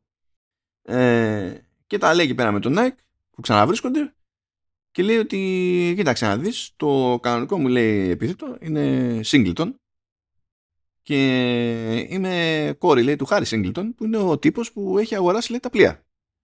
Αυτά και hmm, The plot thickens και επίσης λέει το μεσαίο μου όνομα είναι Henriette το οποίο τέλος πάντων αυτό το προτιμά λέει συνήθως ο αδελφός μου και είναι αναφορά και, στο, και στον πατέρα μου και το λέει περιπεκτικά κτλ. Τέλος πάντων, whatever. Λέει, κοίταξε να δεις, δεν μπορεί όλα αυτά που συμβαίνουν να είναι, να, να, είναι αληθινά. Κάτι παίζει και είμαι σίγουρος ότι ε, κάτι έχει κάνει ο πατέρας μου, ξέρω εγώ. Ε, ότι κάποια σχέση έχει και ο αδελφός μου σε όλη αυτή την ιστορία αλλά κάπως ο πατέρας μου με έχει κάνει και έχω ξεχάσει και κάτι παίζει. Ο Άικ ξαναχάνεται μόνος του στη δική του την τραυματική ανάμνηση, μετά πολλά επανέρχεται και αποκαλύπτει και στην μόρα ότι κοίταξε να δεις, θυμάσαι εκεί το manifest που είχε το, το, το όνομά σου και σε ζόρισα γιατί έχει το όνομά σου και τα λοιπά. Ναι, γενικά έχει το δικό μου όνομα και λέει ότι εγώ ήμουν ο καπετάνιος στο Προμηθέα. Mm. Το οποίο λέει δεν βγάζει νόημα. Οκ. Okay. Ο Ντάνιελ έχει βρει το δικό του πάνελ πειράζει γίγκα τη staff και μετά πολλά το TikTok σταματάει. Ε, οπότε, τέλος πάντων, η Virginia την κλείτωσε οριακά, ήταν, ήταν στην κουπαστή εκεί πέρα. Ε, σταματάνε να βουτάνε λοιπόν, ισιώνουν εκεί πέρα και η Ήμπεν είχε επηρεαστεί νομίζω, σταμάτησε εκεί να, να προχωράει. Μερικοί είχαν δεθεί ελπίζοντας να τη γλιτώσουν. Ε, έρχεται πάλι ε, μήνυμα στο τηλέγραφο από την εταιρεία, λέει Sync Ship συνειδητοποιούν ότι δεν είναι η πρώτη φορά που έρχεται αυτό, αλλά νομίζανε την πρώτη ότι ήταν για το Προμηθέα. Τώρα συνειδητοποιούν ότι εννοούν αυτό. Εννοούν τον Κέρβερο, το ίδιο στο πλοίο. Ε, μαθαίνουμε ότι ο ύπαρχος στην ουσία είναι βαλτός από τον Χένρι, τον πατέρα της Μόρα και ότι ο Χένρι χρειάζεται το, το αγόρι και πως για κάποιο λόγο δεν τους μένει ακόμη πολύς χρόνος για να κάνουν ό,τι είναι να κάνουν. Και είμαστε πλέον ξεκάθαρα στην κατηφόρα. Μαθαίνουμε περισσότερα για την οικογένεια των, των Δανών. Έχουμε μάθει στο μεταξύ ούτως ή άλλως ότι ο, ο Κρέστερ είναι γκέι. Έκανε και ένα περίπου κονέ εκεί πέρα. Κονέ, τέλος πάντων. Ούτε καν. Handjob το λένε. Ένα handjob, ναι, εκεί πέρα με τον Άγχελ που είναι και εκείνος γκέι και στην πραγματικότητα με τον Ραμίρο, τον, τον κάλπικο, τον ιερέα, τον Πορτογάλο είναι, είναι ζευγάρι. Ε, Οπότε... Σκύψε κάτω από το πετραχύλι μου, παιδί μου. Αλλά αυτή τη φορά όχι δόντια. ε, και μαθαίνουμε τέλος πάντων ότι είχε γίνει μια ιστορία εκεί πέρα που ήταν στο, στο σπίτι τους. Ε, στην ουσία ο Κέστερ είχε κάνει εκεί ένα γούτσου με τον γιο ενός άλλου τυπά. Ο άλλος ο τυπάς προοδευτικός γάρ σου λέει εσύ μαγάρεψες το, το γιο μου επειδή είσαι εσύ τέτοιος ε, ε, κάνεις τέτοιο και, το, και τον γιο μου έρχομαι εδώ πέρα να στην ανάψω ε, γίνεται εκεί η μάνουρα τραυματίζεται ο Κρέστερ και έτσι καταλήγει να έχει και την ουλή που έχει γενικά σε όλη την ιστορία ε, ο οποίος Κρέστερ τεχνικώς πρόλαβε και, και φούνταρε πριν στο TikTok αλλά τέλος πάντων, OK okay. ε, βλέπουμε ότι τότε μπήκε στη μέση η, η Τόβε ε, πήρε το πάνω χέρι ότι τυπάς ο άλλος σε πρώτη φάση ξεκίνησε να τη, να τη βιάζει ε, εκεί φαντάζομαι υπονοείται αλλά δεν ξεκαθαρίζεται ότι μπορεί γι' αυτό να είναι έγκυος ε, αλλά με τα πολλά αντιστάθηκε ξεκίνησε εκεί με μια πέτρα και στο τέλος του έλειωσε το κεφάλι. More power του Ιουτόβε ε, και ότι τέλος πάντων αυτό ήταν έτσι το, το που τους έκανε με τα πολλά να σηκωθούν και να φύγουν κιόλας από εκεί πέρα.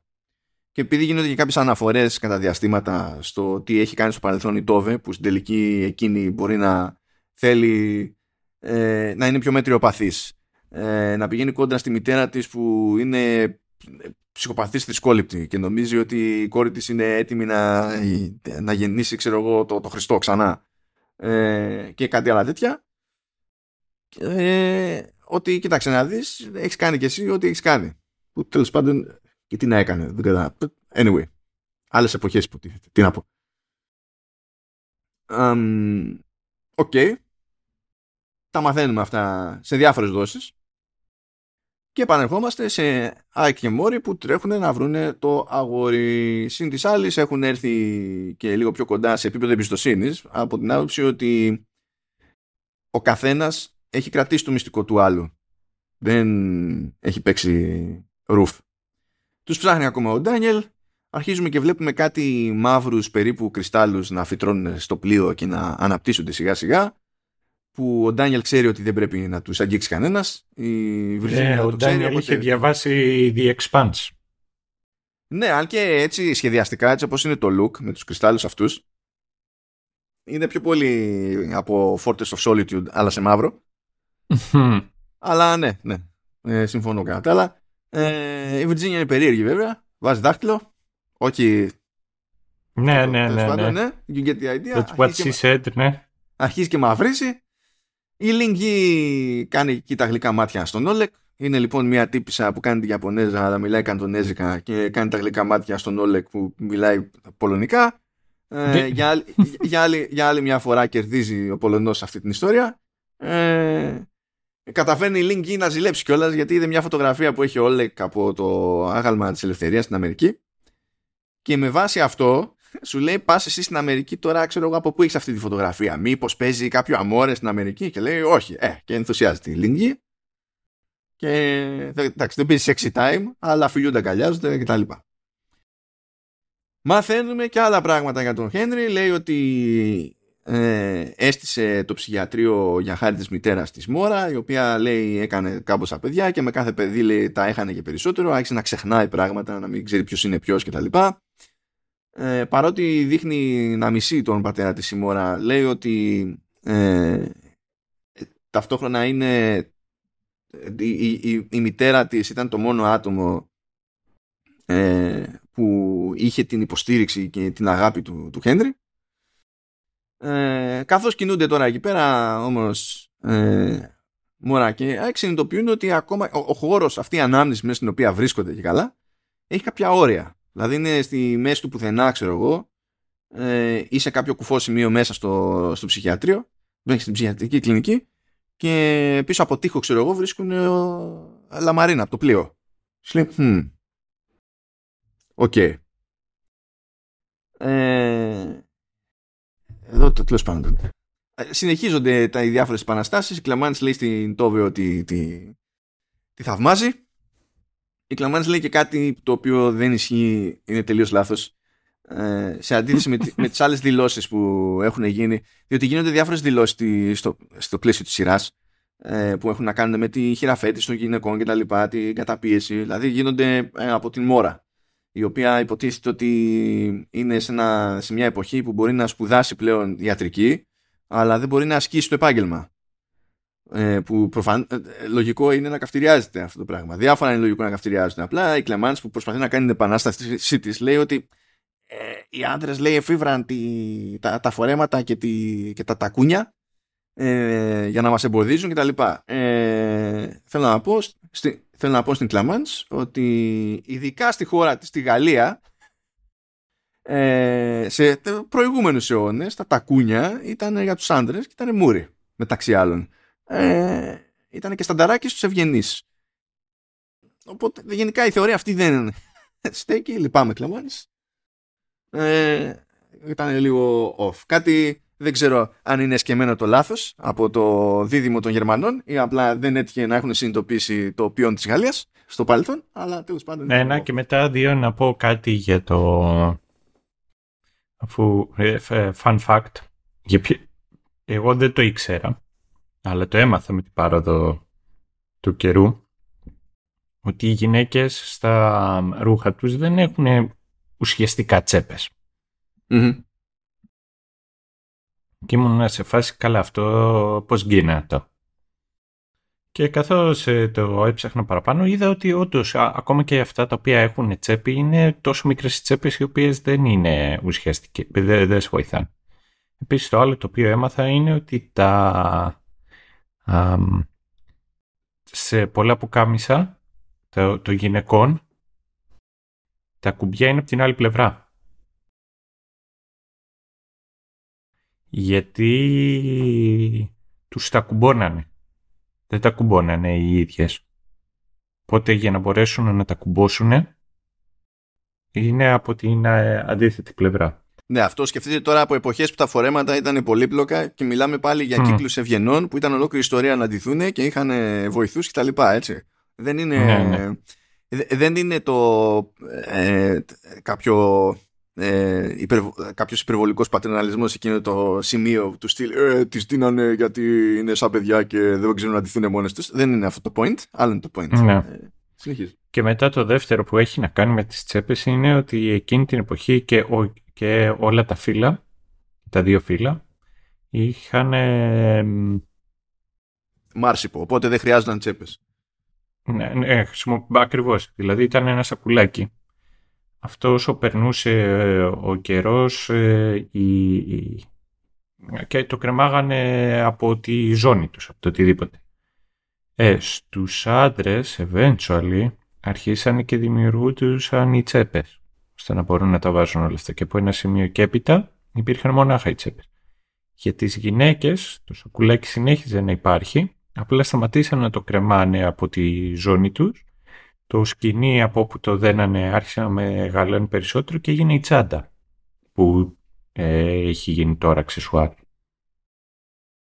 Αυτό. Έτσι πάνε αυτά. Λίγο ξενέρωτα το είπα, αλλά δεν πειράζει. Όχι, τι. Α, τέλος πάντων, βάζει εκεί πέρα παντελόνια η Κλέμαντς για να κινείται πιο εύκολα, γιατί εκείνη που είχε και πιο φόρεμα φόρεμα. Ότι έχει τεχνικός έχει τέλος πάντων το φόρεμα και η μόρα, αλλά ήταν, ήταν χωρίς κορσέ, ήταν, ήταν πιο ανάλαφρο το, το φόρεμα, ενώ η Κλεμάνς ήταν στα ζόρια, συγκριτικά.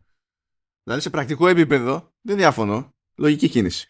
Αλλά τέλος πάντων, η θεωρία της ήταν λίγο off. Um, ε, τι, τι άλλο έχουμε εδώ πέρα, κάθεται εκεί πέρα ο Ραμύρο με τον Άγκερ ο Άνκερ υποτίθεται ότι είναι ιερέας, ο Ραμύρο κάνει πως είναι ε, ιερέας. Ο, ο Άνκερ βλέπουμε ότι έχει κλονιστεί, έχει πάει περίπατο τέλος πάντων η πίστη του στην όλη φάση και λέει ότι έγινε αυτό που έγινα λόγω της πετριάς γυναίκας μου γιατί θεώρησα ότι έτσι θα βοηθούσα. Και έχουμε το αστείο Ραμύρο στα πορτογαλικά να προσπαθεί να το παίξει, δηλαδή να, να προσπαθεί να πει πράγματα στον Άνκερ σαν να είναι κανονικός ιερέας ο Ραμύρο και ο Άνκερ που είναι όντως ιερέας υποτίθεται να είναι στην απόλυτη ξενέρα. Και να τα λένε αυτά μεταξύ τους και να μην καταλαβαίνει κανένας Χριστό. Ε, είναι έτσι χαλαρά. Τέλος πάντων, συνεχίζουμε σε όλα τα μέτωπα. Ο Λουσιάν ζητά συγγνώμη από τον Τζερόμ για ό,τι του έκανε. Του λέει ότι κοίταξε να δεις, όσο και να με μισείς, το χατήρι σου θα γίνει γιατί πεθαίνω. Είναι έτσι και έτσι. Δηλαδή, don't worry. Ε, η μηχανή είχε μείνει off, τώρα καταφέρνουν με τα πολλά και επανέρχεται η μηχανή για να καταφέρουν να, να κινηθούν. Ε, βλέπουμε τον ύπαρχο να ε, ε, συναντιέται εκεί πέρα με τον Henry, να ενημερώνεται ότι έχουν 48 ώρες ε, καιρό, άρα δύο επεισόδια καιρό. Του λέει ότι κοίταξε να δεις θέλουμε και, το, και την πυραμίδα και το αγόρι, εντάξει το, το έχουμε πιάσει. Και μετά πολλά έχουμε πει το συμφωνήσει Ντάνιελ, κυνηγάει η Ike και Μόρα, τους πετυχαίνει και της λέει pretty please, ε, πρέπει να θυμηθείς γιατί παίζουν διάφορα. Πρέπει να θυμηθείς γενικά, πρέπει να θυμηθείς ποιος είμαι εγώ, να, να θυμηθείς γιατί εσύ έχεις ένα, ένα κωδικό που δεν έχει κανένας άλλος. Γενικά πρέπει να θυμηθείς διότι πάμε κατά διάολου. Στο. Από εκεί που είμαι εγώ, όταν οι κατσίκες είναι σε ιστρό, λέμε ότι θυμούνται. Οπότε ξέρεις αυτό το οποίο το έλεγες όσο το άκουγα τόσο περισσότερο Μεγάλο είναι το χαμογελό μου. και όταν τη πάσει στο τέλος του τράγο λέμε ότι ελάστηκε η ζούλα. Κάτσε να το σημειώσω λίγο αυτό. Διότι μπορεί να μην, βάζουμε, μπορεί να μην βάζω ηλίθιους τίτλους στο ε, τέτοιο σε, στα επεισόδια του showrunners αλλά μπορώ να βάλω ηλίθιους υπότιτλους. Υπάρχει, ε, υπάρχει περιθώριο στον καμβά. Για να δούμε εδώ, μην μας κρυφεί. Θα δούμε. OK. Okay. πού έχουμε μείνει εδώ πέρα; Ναι, πάρα πολύ ωραία. Ε, παίζουν λίγο ξύλο εκεί πέρα Άικ και, και Ντάνιελ. Ε, ο Ντάνιελ καταφέρνει και ε, με τα γκατζετάκια του στέλνει τον Άικ στο, στη δική του την, την ανάμνηση. Ε, και περιέργως ε, καταλήγει στο, στον Προμηθέα. Και βγαίνει έξω στο κατάστρωμα, που είναι μόνος έτσι κι αλλιώς στον Προμηθέα, και βλέπει τριγύρω του άλλα πλοία εγκαταλειμμένα, μαζεμένα. Αυτό ήταν ωραία σκηνή. Αυτό ήταν ωραίο. Και λες, ε, μ, μ, εδώ, ακόμα όσο πάει χοντρένει το, το πράγμα. Ε, και γενικά όσο πάει χοντρένει το πράγμα, επίσης θα ήθελα να πω ε, ότι ε, εκεί πέρα που μιλούσαν ε, και δεν καταλαβαίνονταν τέλος πάντων όλοι μαζί παρέα ε, και συνειδητοποίησαν ότι έτσι όπως πηγαίνει το πλοίο και να κυβέρνει το κάποιο πρέπει να κάνει το κουμάντο στο πιδάλιο αλλά δεν ξέρει κανένας, ψάχναν κάτι βιβλία για να δουν πώς πετύχουν οδηγίες. Και συνειδητοποίησαν ότι τα βιβλία έχουν στο repeat μία φράση. Όλα τα βιβλία ε, που, που βρίσκουν έχουν στο repeat μία φράση. Και η φράση λέει May your coffee kick in before reality does. Θέλω να πω ότι, ότι με άγγιξε αυτή η ατάκα η οποία θα φανεί χρήσιμη και κάτω διότι why not; Πάμε στο πρώτο τελευταίο επεισόδιο και ήρθε η ώρα να μάθουμε περισσότερα για Daniel Μόρα και τα συναφή διότι ζούμε στη δική τους ανάμνηση βλέπουμε γούτσου γούτσου sexy time κάνουν κουβέντα για το ποιόν της πραγματικότητας για το αν υφίσταται πραγματικότητα ή αν είναι κάτι που είναι στο μυαλό μας και στην ουσία είναι προϊόν της αντίληψής μας και όλα τα υπόλοιπα είναι σχετικά. Ε, μαθαίνουμε ότι ήταν ανδρόγυνο ε, μαθαίνουμε ότι το αγόρι είναι ο Έλιοτ και ότι είναι γιος τους και δεν τα πιστεύει γενικά όλα αυτά η Μόρα, δεν τα παίρνει καλά, κλαμπαρώνει εκεί τον το Ντάνιελ. Ε, ο Ντάνιελ πρέπει κάπως να ξεφύγει όμως, ξυλώνει εκεί ένα πάνελ από το τοίχο, καταφέρει βρίσκει ένα άνοιγμα παρά ότι πέφτει στη λαμαρίνα εκεί του, του πλοίου, βρίσκει ένα άνοιγμα, περνάει μέσα από κάτι καλωδιώσεις ξέρω εγώ και τέτοια ε, και πηγαίνει κυκλικά σχεδόν από ανάμνηση σε ανάμνηση, περνάει από τις αναμνήσεις σχεδόν όλων, ξέρω εγώ, ελπίζοντας να φτάσει κάπου που να έχει νόημα. Σκάει και μια καταιγίδα η οποία είναι above and beyond. Ε, σου λέει τώρα και αν χρειάζεται να βρούμε κάποιον να κουμαντάρει το πλοίο γιατί θα πάμε για φούντο. Η Μόρα επιστρέφει στο σκάφος. Ε, χάνεται πάλι στην ανάμνηση με τον Ντάνιελ ε, ο Ντάνιελ καταφέρνει κάνει το δικό του τον κύκλο και βρίσκει το αγόρι που είναι κρυμμένο σε ένα υπόγειο παιδικό δωμάτιο. Γιατί έτσι. Ε, τα λένε λίγο μεταξύ τους και σου λέει ότι η πρώτη φορά φτάνουμε τόσο μακριά. Αλλά ε, πρέπει να το κλείσουμε λίγο όλο αυτό σύντομα. Πρέπει να βρούμε το, τον κωδικό. Πρέπει να καταφέρουμε να βγάλουμε λέει τη μόρα από τη λούπα. Συνεχίζουν και πετάνε πράγματα οι δημιουργοί που δεν βγάζουν νόημα. ε, και στην ουσία περιμένουν από την ώρα να θυμηθεί που είναι ένας κωδικός γιατί τον χρειάζονται για να σπάσουν τη λούπα. Ε, θέλω να σε ενημερώσω Σταύρο ότι σε κάποια φάση εκεί ε, είναι που δίνει ο Έλιοτ το αγοράκι στον Ντάνιελ ένα δαχτυλίδι, τη βερα Πού γράφει το όνομά μου; Δεν είναι που γράφει το όνομά μου Σταύρο, αλλά θέλω να σε ρωτήσω εκεί πέρα που παίρνει το δαχτυλίδι ε, ο Ντάνιελ ότι λέει μια τάκα και θέλω να σε ρωτήσω αν σου θυμίζει τίποτα αυτή η τάκα. Λέει I will take the ring though I do not know the way. You can have my axe. can have my bow. Λοιπόν, η Φρίζε είναι Uber Nerd. Όχι επειδή γουστάρει απλά γρήφου, είναι Uber Nerd. Έτσι, είναι απλά Uber Nerd. Γιατί δεν πει κανένας λόγο το κάνει αυτό, απλά είπε, you know what, το κάνω. Anyway. Ε... Αλλά το, το τσέκα, ε, το είπε κιόλας πουθενά ότι ήταν γι' αυτό και γι' αυτό το λόγο. Ε, τουλάχιστον στο making of όχι. Οπότε mm. δεν ξέρω να σου πω. Ναι, αλλά εντάξει, κάνει μπαμ, ήταν κλείσιμο του ματιού αυτό. Λοιπόν, για καλά έχουν μείνει 30 λεπτά μέχρι να κλείσει όλα, όλα αυτή η λούπα που στην ουσία είναι simulation. Πάρα πολύ ωραία. Ε...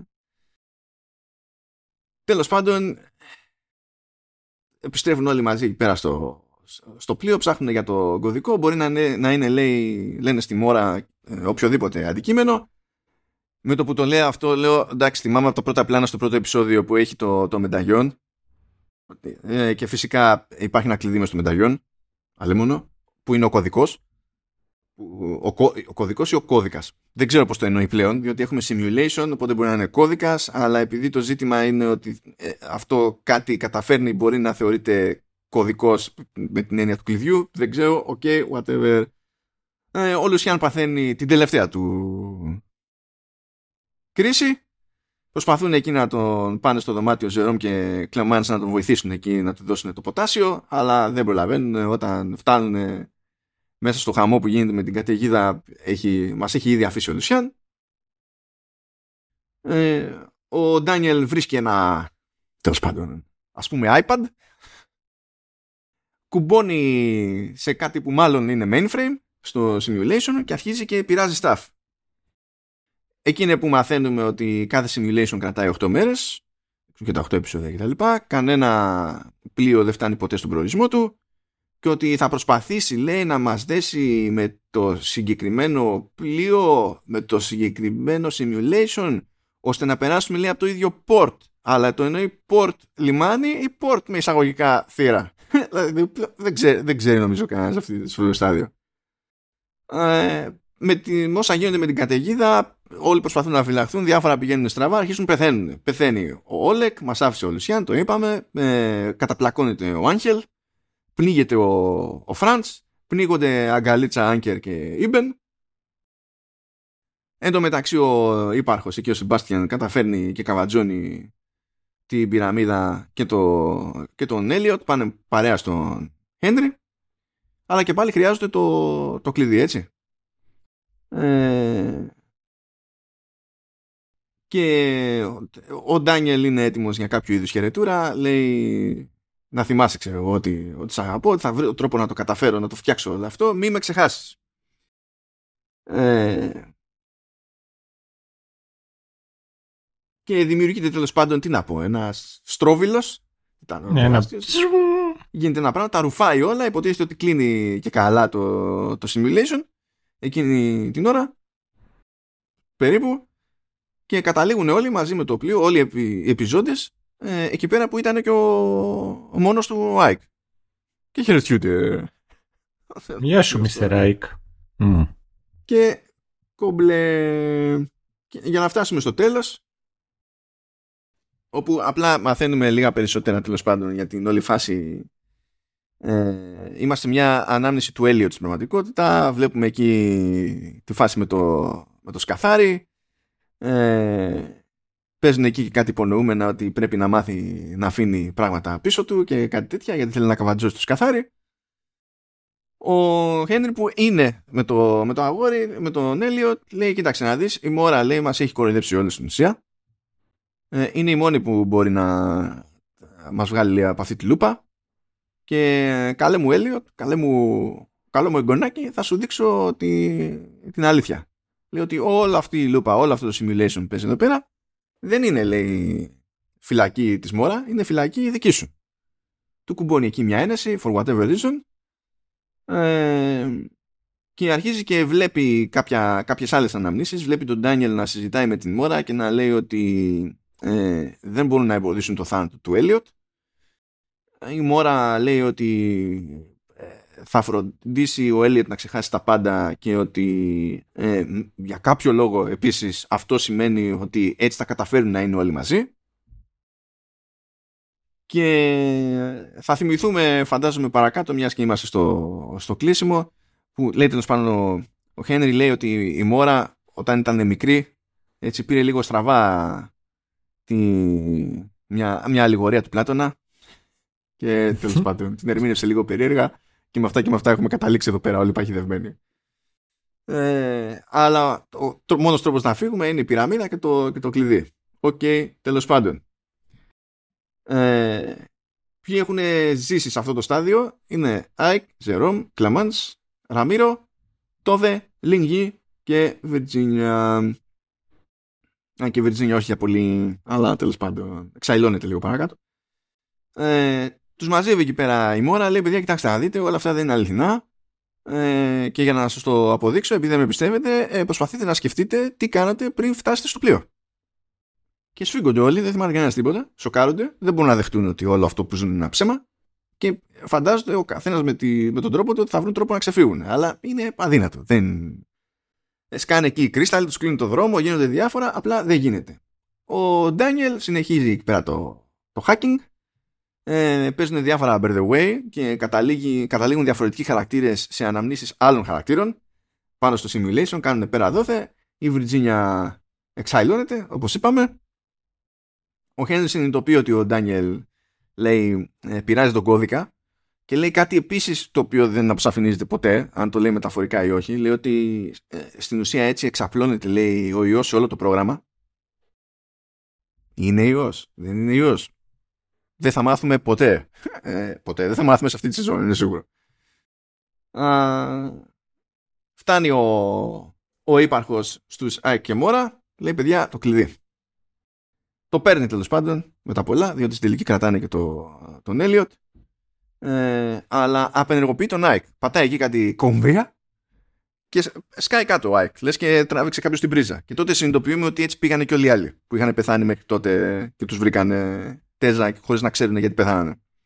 Λέει ότι άπαξ και γίνει αυτό δεν μπορούν να τον επαναφέρουν. Δεν ξέρω πώς το εννοεί. Σε αυτό το simulation, γενικά. Θα μείνουμε με την απορία. Ε, η Μόρα καταλήγει στον Χένρι, ο Χένρι πηγαίνει και την χώνει πάλι σε εκείνη την καρέκλα στο τρελάδικο που βλέπει ξανά και ξανά σε εφιάλτες αναμνήσεις και τα συναφή. Βάζει το κλειδί στην πυραμίδα, δεν λειτουργεί, πακέτο. Αρχίζει και διαλύεται το, το simulation ε, και ξαφνικά πηγαίνουμε και βλέπουμε την Μόρα κάπου αλλού ε, αυτή τη φορά με το δαχτυλίδι στο χέρι εμφανίζει τον Ντάνιελ ο οποίος έφτιαξε μια άλλη πυραμίδα η οποία είναι πολύχρωμη ε, και νέο κλειδί για την πυραμίδα που είναι η φέρα τους. Εξηγεί στην μόρα ότι ο Χένρι δεν είναι ο κακός της υπόθεσης, είναι και εκείνος καλωμένος εκεί όπως όλοι οι άλλοι. Οπότε γιατί όλοι αυτοί κοντά; Δεν, δεν πρόκειται να μάθουμε σε αυτή τη σεζόν. Ε, αλλά λέει ο αδερφός της είναι λέει, που τα ελέγχει όλα θα ξυπνήσει εκείνος λέει ο, ο, λέει ο Ντάνιελ ότι ό,τι και να γίνει εγώ θα είμαι εδώ ή εκεί για σένα ό,τι και να σημαίνει ξυπνάει η, η μόρα και είναι σε κάποιο είδους πόντ στο όρθιο ήταν mm. ξέρω εγώ σε ύπνωση σε διαστημόπλιο το 2099 και στα άλλα pods είναι οι άλλοι πρωταγωνιστικοί χαρακτήρες. Τώρα σε ένα κοντινό που κάνει εκεί στη μάπα της Μόρα είδα ότι ήταν λίγο πιο έντονα ε, κόκκινα κάποια τριχοειδή αγγεία στο δέρμα της, στο πρόσωπο. Δεν ξέρω αν αυτό προσπαθεί να μας πει κάτι για μετά. Δεν έχω ιδέα. Δεν έχω ιδέα. Σηκώνεται εκεί πέρα, πηγαίνει σε ένα τερματικό, βλέπει ένα μήνυμα το οποίο λέει με your coffee kick in before reality does. Το κέρατό σου, Φρίζε. Ναι. το κέρατό σου. Δηλαδή, εντάξει. Ε, και μετά καθώς απομακρύνεται ένα από τα πόντ ε, δίπλα της είναι κενά που σημαίνει ότι κάποιος ήδη έχει ξυπνήσει. Ναι, ναι, ναι. Λέει μπλα μπλα, βλέπει εκεί μια επιγραφή, λέει Project Prometheus, ε, Survival Project, επιβάτες λέει 1423, πλήρωμα 550, έτος 2099, 19 Οκτωβρίου και στέλνει ο αδερφούκος ένα μήνυμα και λέει Hello sister, welcome to reality και απλά τον πίνουμε. Και τον πίνουμε διότι και ε, γι' αυτό αναρωτιόμαστε και με τον Σταύρο ε, τι έχει και τι δεν έχει νόημα να εξηγήσει ή να αναφέρει οποιοδήποτε πέρα από ιδέες ας πούμε. Γιατί από ιδέες εντάξει έχουμε πράγματα φαντάζομαι. Αλλά ε, ξεκινάει ε, ως ε, μεταφυσικό θρίλερ μυστηρίου με μια ιδέα από horror αλλά εποχής. Και στο κλείσιμο η σειρά γίνεται sci-fi που τέλος πάντων ε, βασίζεται σε κάποιες δομές και ιδέες που είναι σαν να συνδυάζει στοιχεία από το Matrix και το, και το Westworld. Ναι, ισχύει. Δεν μπορώ καν να συζητήσω με κάποιον άνθρωπο για τη σειρά στα ε, normal. ναι, ναι, ναι, ναι, ναι. Και είχε και πολλά, σημα... που είχε πολλά στοιχεία από... από την πληροφορική και από τον τρόπο με τον οποίο γράφουμε κώδικα. Ε, μπορεί να ξέρεις, να, να κάνω overthinking, αλλά το σκαθάρι είναι ένα bug. Ξέρεις πώς, ε, πώς για πολλούς το bug είναι κάτι το οποίο δεν θα έπρεπε να γίνει και είναι λάθος, για πολλούς άλλους είναι ένα feature. Αν θέλεις να χακάρεις και να μπορείς και να μπεις σε πράγμα. Δεν είναι τυχαίο δηλαδή ότι το bug ξεκλείδωνε. Πράγματα που είναι ένας από τους τρόπους με τους οποίους μπορείς να μπεις. Πάμε εκεί. Ε, το ίδιο ισχύει με το key. Χρειάζεσαι ένα validation key. Ένα Απλά, απλά για το bug να πω ότι το πρωτότυπο bug, το, το bug που έδωσε, μας έδωσε το, το, την έννοια bug στην πληροφορική ήταν όντως bug. Ναι. Έντομο. Αλλά ναι, έκανε κύκλο αυτό όλο. Mm.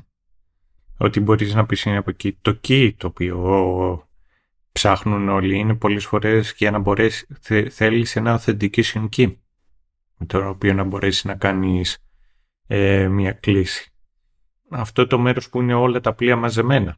Και πολλές φορές αυτό μπορείς να το θέσεις ότι αυτά είναι το μέρος στο οποίο συλλέγονται τα μετατάτα.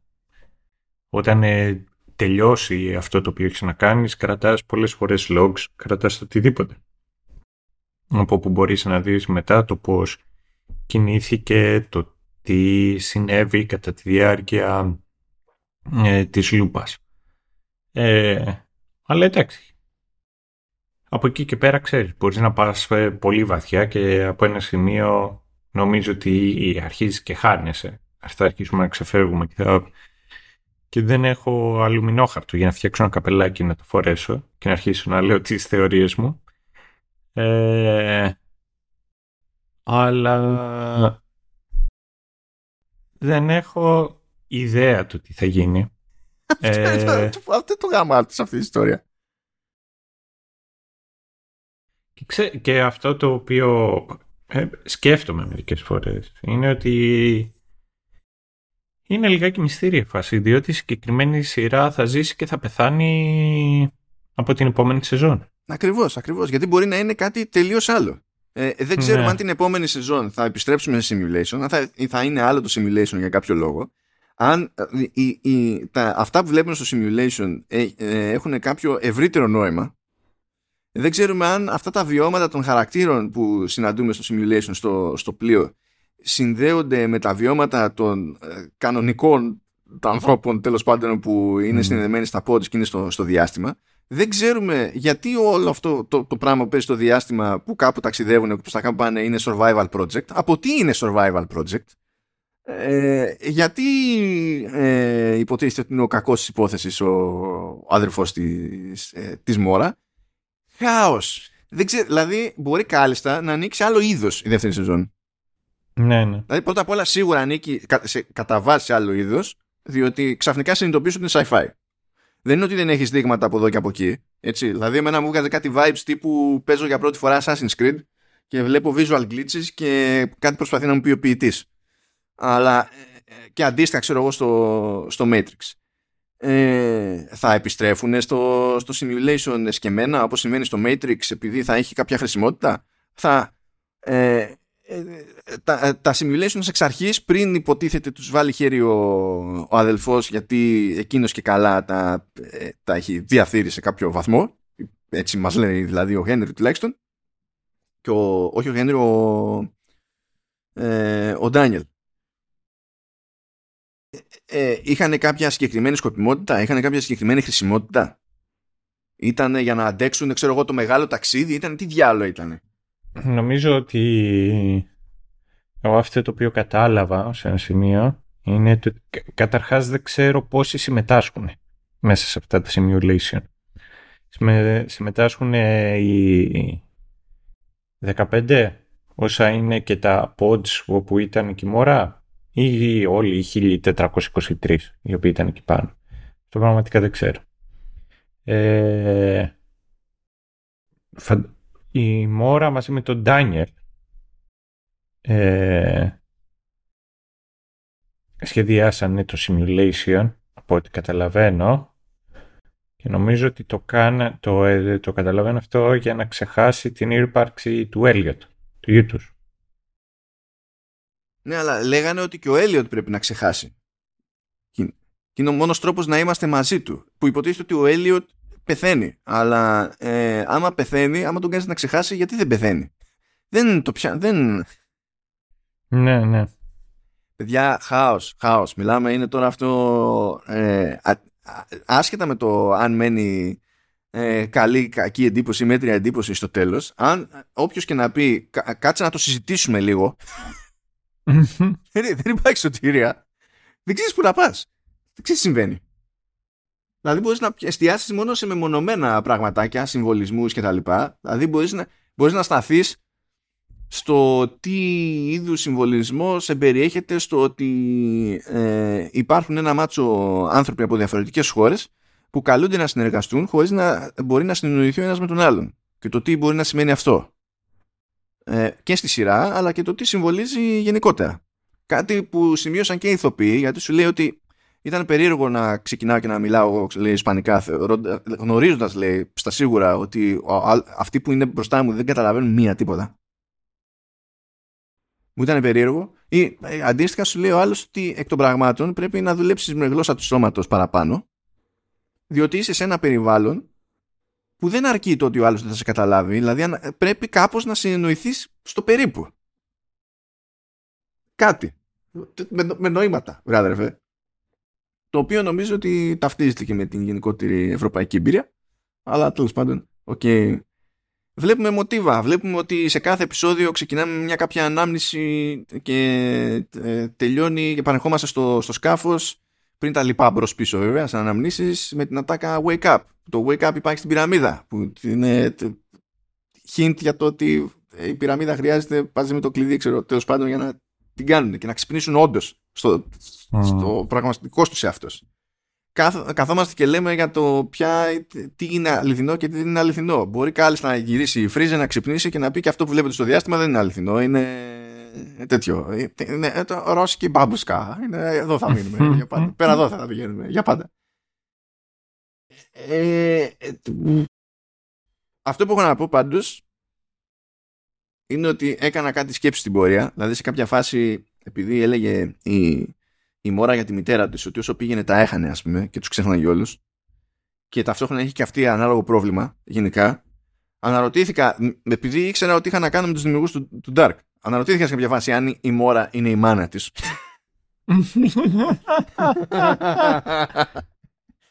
δηλαδή ε, ε, έπρεπε λίγο, OK. Okay.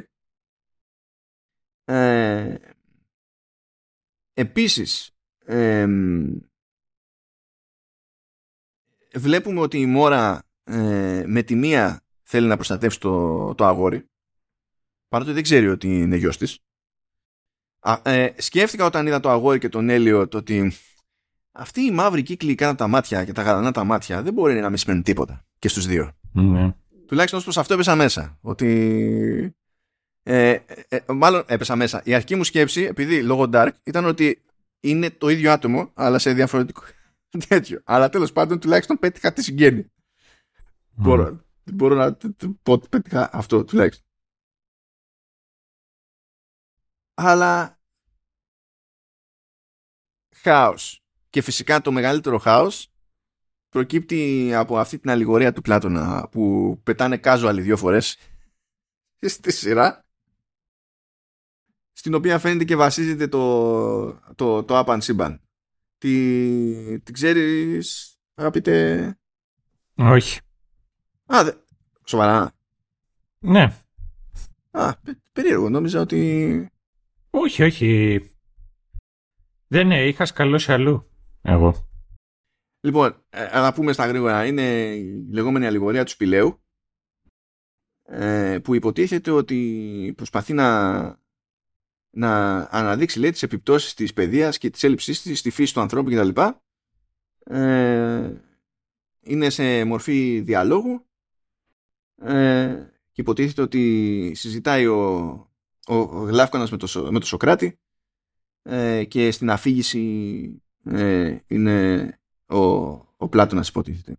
Και είναι η λογική ότι κάποιος τέλος πάντων είναι, το πω τελείως γευτικά, ε, κάποιος είναι στη σπηλιά, ε, κάτι κινείται έξω στα πέριξ της σπηλιάς κτλ. Ε, υπάρχει ο ήλιος, δημιουργείται σκίαση. Αυτή η σκίαση είναι παραμορφωτική. Μπορεί κάποιος να υποθέσει ότι ξέρω εγώ, μπορεί να έρχεται κάτι τερατώδες, ενώ είναι τίποτα. Μπορεί να έρχεται κάτι μεγάλο, κάτι μικρό, μπορεί κάτι ό,τι να είναι. Και ε, μπορεί να τους δώσουν ονόματα, να φανταστούν τι είναι τι. Και σου λέει ότι για αυτούς που είναι μέσα σπηλιά, που είναι φυλακισμένοι μέσα σπηλιά, αυτή είναι η πραγματικότητά τους, διότι δεν μπορούν να αντιληφθούν κάτι άλλο, δεν έχουν γνώση για, για κάτι άλλο. Και τέλος πάντων είναι ένα πάτημα ε, για να ξεκινήσει ολόκληρο debate, ας πούμε, για το πού βασίζεται η, ε, η, η, αντίληψη της πραγματικότητας και τα, και τα συναφή, που είναι ένα αιώνιο debate φυσικά.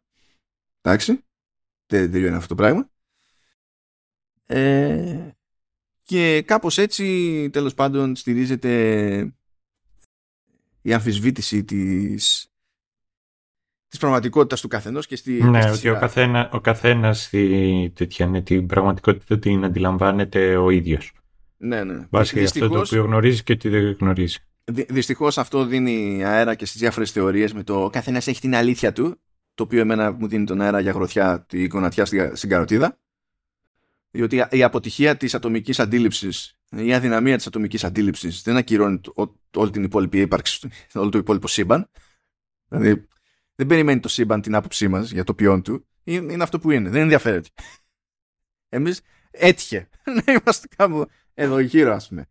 Οπότε ναι, δεν είναι το πολύ πιάνο. Τέλος πάντων, έχει, έχει ζουμί αυτό τώρα, δεν μπαίνω στην διαδικασία να σταθώ σε όλη αυτή την αλληγορία.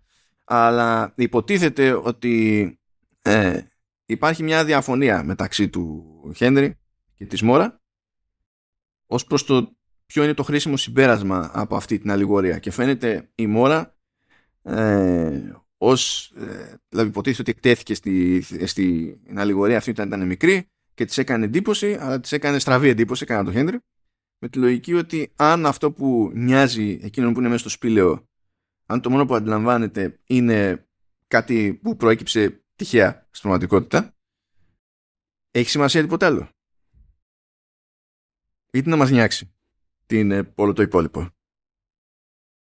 Σε αυτή τη, για εκείνους που δεν μπορούν να ελέγξουν τίποτα άλλο, η πραγματικότητα τους είναι αυτή. Αυτή θα τους καθορίσει, αυτή θα, σε αυτή θα ζήσουν.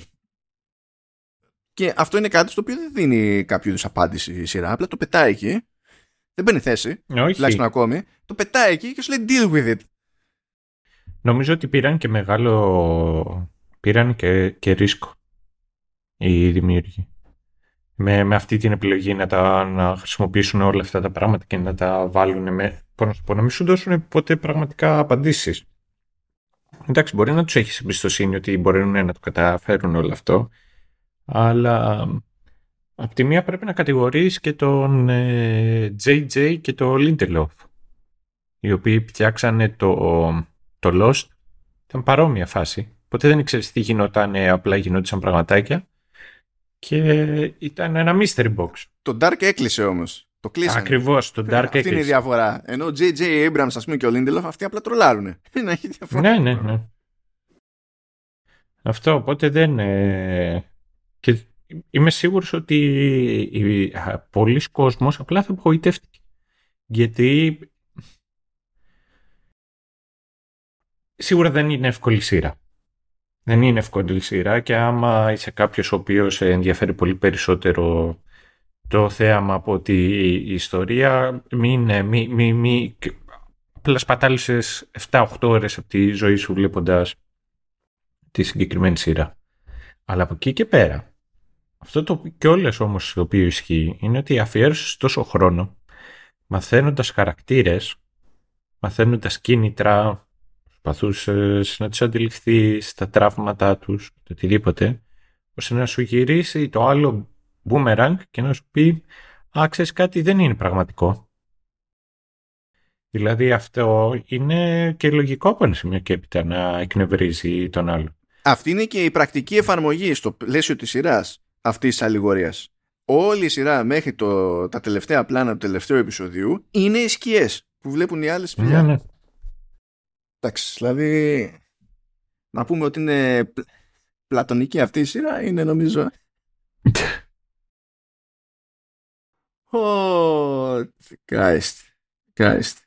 Νομίζω ότι μόνο ευρωπαϊκή θα μπορούσε να είναι αυτή η σειρά. Αλήθεια. Ε, δεν μπορούσε ποτέ να είναι κάτι άλλο. Ναι, ναι, ναι, ναι. Μαζί σου. Um, Επίσης κάτι άλλο που πετάει casual ο Χένρι καθώς εξηγεί πέντε πράγματα στον Έλιο ότι είναι κάτι που δεν ανέφερα πριν. Λέει ότι γεννιόμαστε, λέει έρχομαστε σε αυτόν τον κόσμο και είτε ως άτομα αποφεύγουμε είτε αναζητούμε. Και λέει το να αποφεύγουμε είναι, είναι χαρά μεγάλη. Διότι δεν μπλέκουμε στην ουσία. Ενώ αν αναζητούμε, λέει το αποτέλεσμα είναι πόνος και πάλι πόνος. Γιατί προσπαθείς να ανοίξεις λέει κάθε, κάθε πόρτα, να πατήσεις πόδι ε, σε κάθε σκοτεινή γωνιά, με την ελπίδα σου να συγκεντρώσεις γνώση, να μάθεις περισσότερα, να καταλάβεις περισσότερα και λέει μάλιστα ο Χένρι ε, που κάνα από ένα σημείο και να λέει στη, αναφέρεται στη, στη μόρα λέει ότι σε αντίθεση λέει με τον αδελφό σου εσύ αναζητείς. Ε, εσύ αναζητάς. Και λέει ε, μακάρι λέει να μην ήσουν έτσι ξέρω εγώ.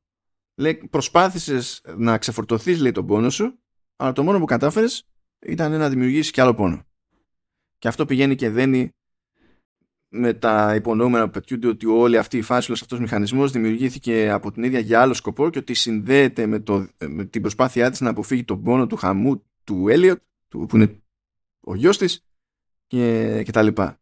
Οπότε από τη μία έχουμε το κομμάτι να εδώ οι σκιές, να ο πραγματικός ο κόσμος ε, αλλά σε αυτή την περίπτωση έχουμε και έναν χαρακτήρα που υποτίθεται ότι συνειδητά έφτιαξε εκείνο τον κόσμο που διαμορφώνουν οι σκιές. Ενώ στην περίπτωση της αντίστοιχης αλληγορίας δεν έγινε συνειδητά, ε, απλά συνέβη. Δηλαδή συνειδητά τους πετάξανε τους άλλους με σπηλιά. OK, okay, απλά δεν πήγε κάποιος και θα πει εγώ θα φτιάξω αυτό τώρα για να τους δημιουργήσω αυτή την εντύπωση. Είναι, δεν υπήρχε τέτοιου είδους intent.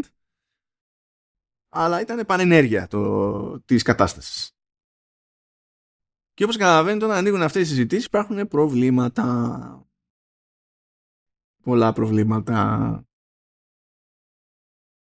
Και το, το, το πρώτο και το καλύτερο είναι ότι δεν, δεν βγαίνουν συμπεράσματα. Ναι, ναι, ναι, ναι. Εγώ περιμένω, έχω μια φίλη που το βλέπει. Χθε που τα λέγαμε ήταν στο έκτο επεισόδιο. Λέω προχώρησε. Λέω όταν θα έρθει το, όταν θα φτάσει στο τέλος Λέω σίγουρα θα με ρωτήσεις κάτι. Απλά θέλω να δω τι θα με ρωτήσεις και θέλω να δω πώς θα πάρεις το ότι δεν θα υπάρχει απάντηση. Είναι απλά έτσι. Είναι, όπως είπες Σταύρο, είναι όντως φοβερό ρίσκο. Δηλαδή δεν τη γράφεις αυτή την πρώτη σεζόν ε, έτσι απλά. Θέλει, θέλει κάκαλα. Η πρώτη σεζόν στην ουσία δεν έχει payoff. Ε, είναι άλλος ένας λόγος για τον οποίο δεν μπορεί να, παρά να είναι μόνο ευρωπαϊκή ή ενδεχομένως ασιατική παράγωγη αυτό το πράγμα. Δεν θα μπορούσε να είναι αμερικανική παράγωγη. Για κανένα λόγο. Γιατί σου λέει άμα δεν έχουμε το payoff για να γατζωθεί ο άλλος να περιμένει μετά να, να νιώθει ότι έχει καταλάβει πέντε πράγματα για να περιμένει ή να φαντάζεται τι μπορεί να περιμένει στη δεύτερη εδώ σε, δεν, απλά σε περιπέζει. Τι να πω, δηλαδή πιάνει ένα δέος. Παρά το... Παρά την αστάθεια της όλης φάσης.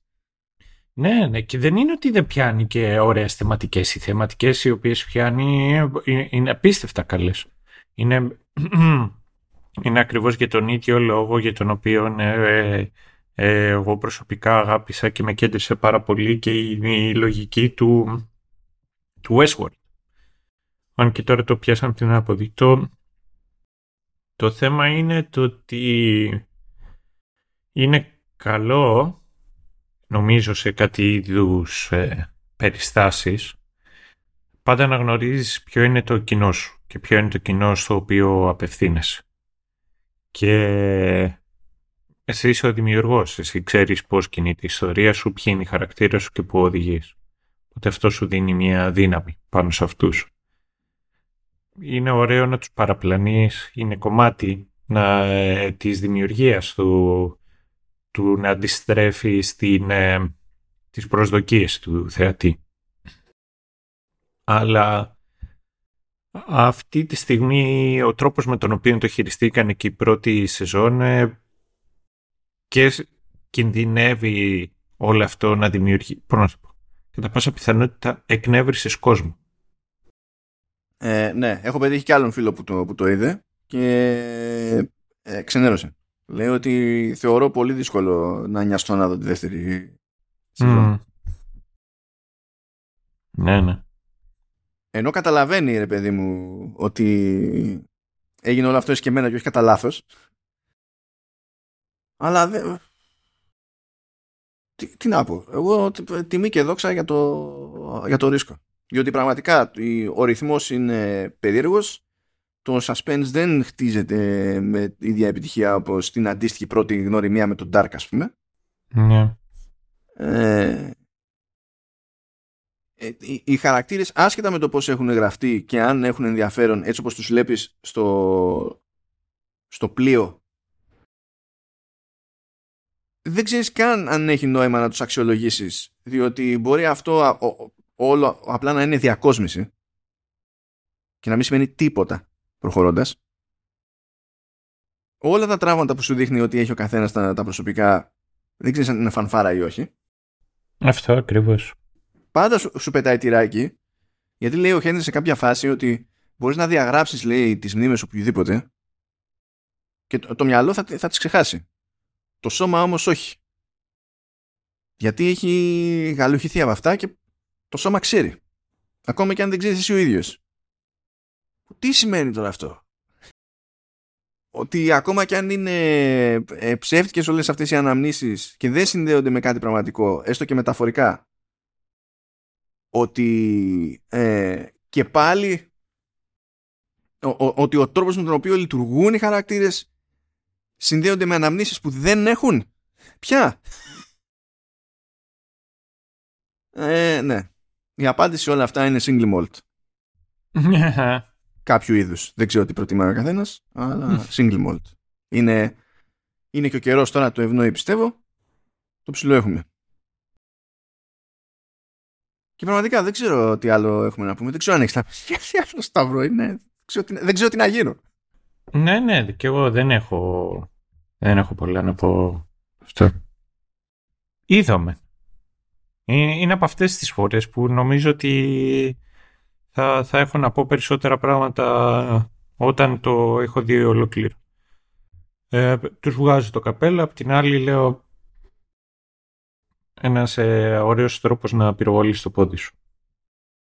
Πραγματικά τώρα για να είμαστε και πιο δίκαιοι, αν δεν υπήρχε η προϊστορία των δημιουργών αυτών στο Dark, τώρα θα ήμασταν στην απόλυτη ξενέρα, through and through. Ναι, ναι, ναι. Εγώ προσωπικά 100%. Δηλαδή τώρα κρατάμε μία πισινή επειδή πέτυχαν προηγουμένως αυτό που πέτυχαν. Που ποτέ δεν είναι εγγύηση ότι θα ξαναπιάσουν ζύγι. Αλλά λες ότι έστω μία φορά μας πείσατε ότι υπάρχει ικανότητα. Και όπως όλοι οι άνθρωποι και εμείς ελπίζουμε να, να ξαναπέσουμε σε κάτι έτσι τέτοιο καμένο. Όπως ελπίζαμε να δούμε και, τη, και το τελείωμα του Westworld, αλλά δεν ήταν γραφτό. Ευχαριστούμε AT&T για τη συνεισφορά σου στην καταστροφή της Warner. Αλλά τέλος πάντων. ναι, κρίμα. Γιατί μία σεζόν είχε μείνει, ρε. Μία σεζόν. Ισχύει.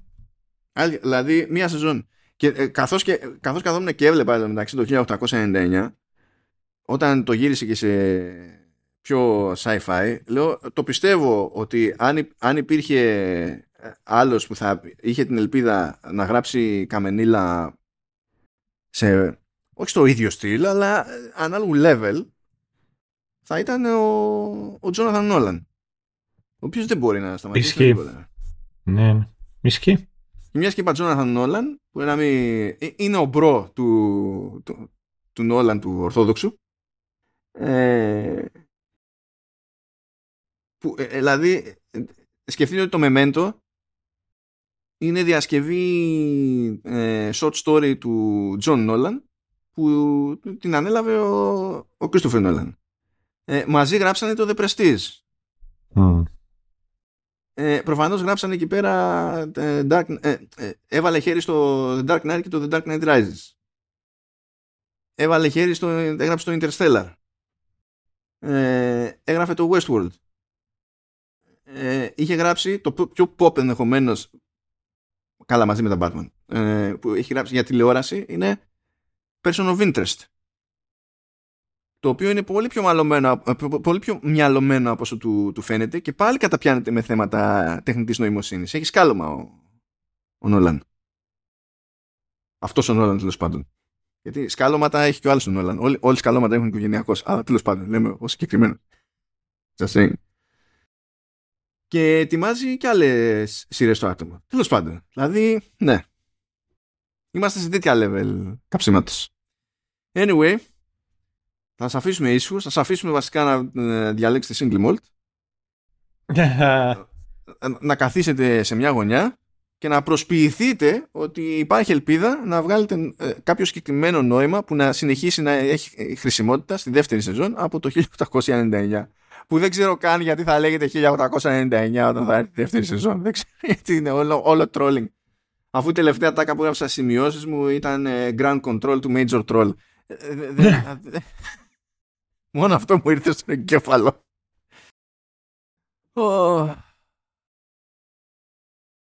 Αυτά αγαπητοί. Το επεισόδιο για Δεκέμβρη. Ναι. Ε, δύο δεν έχουμε... Δύο δεν θα έχουμε αυτόν το μήνα, δεν θα έχουμε παραπάνω. Ε, λοιπόν, Όχι, τρία. Όχι τρία, ψου ψέματα. Γιατί κοιτάζω το πότε γράφουμε. Όχι, το, ναι, το πότε γράφουμε, γιατί βγαίνει οριακά αρχές Ιανουαρίου αυτό που θα γράψουμε στην ουσία τέρμα τελείως Δεκεμβρίου, ναι. Αλλά τι θέλεις να πεις, για πες.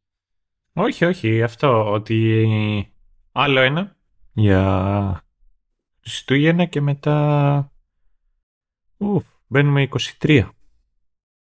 Μπαίνουμε 23, ναι.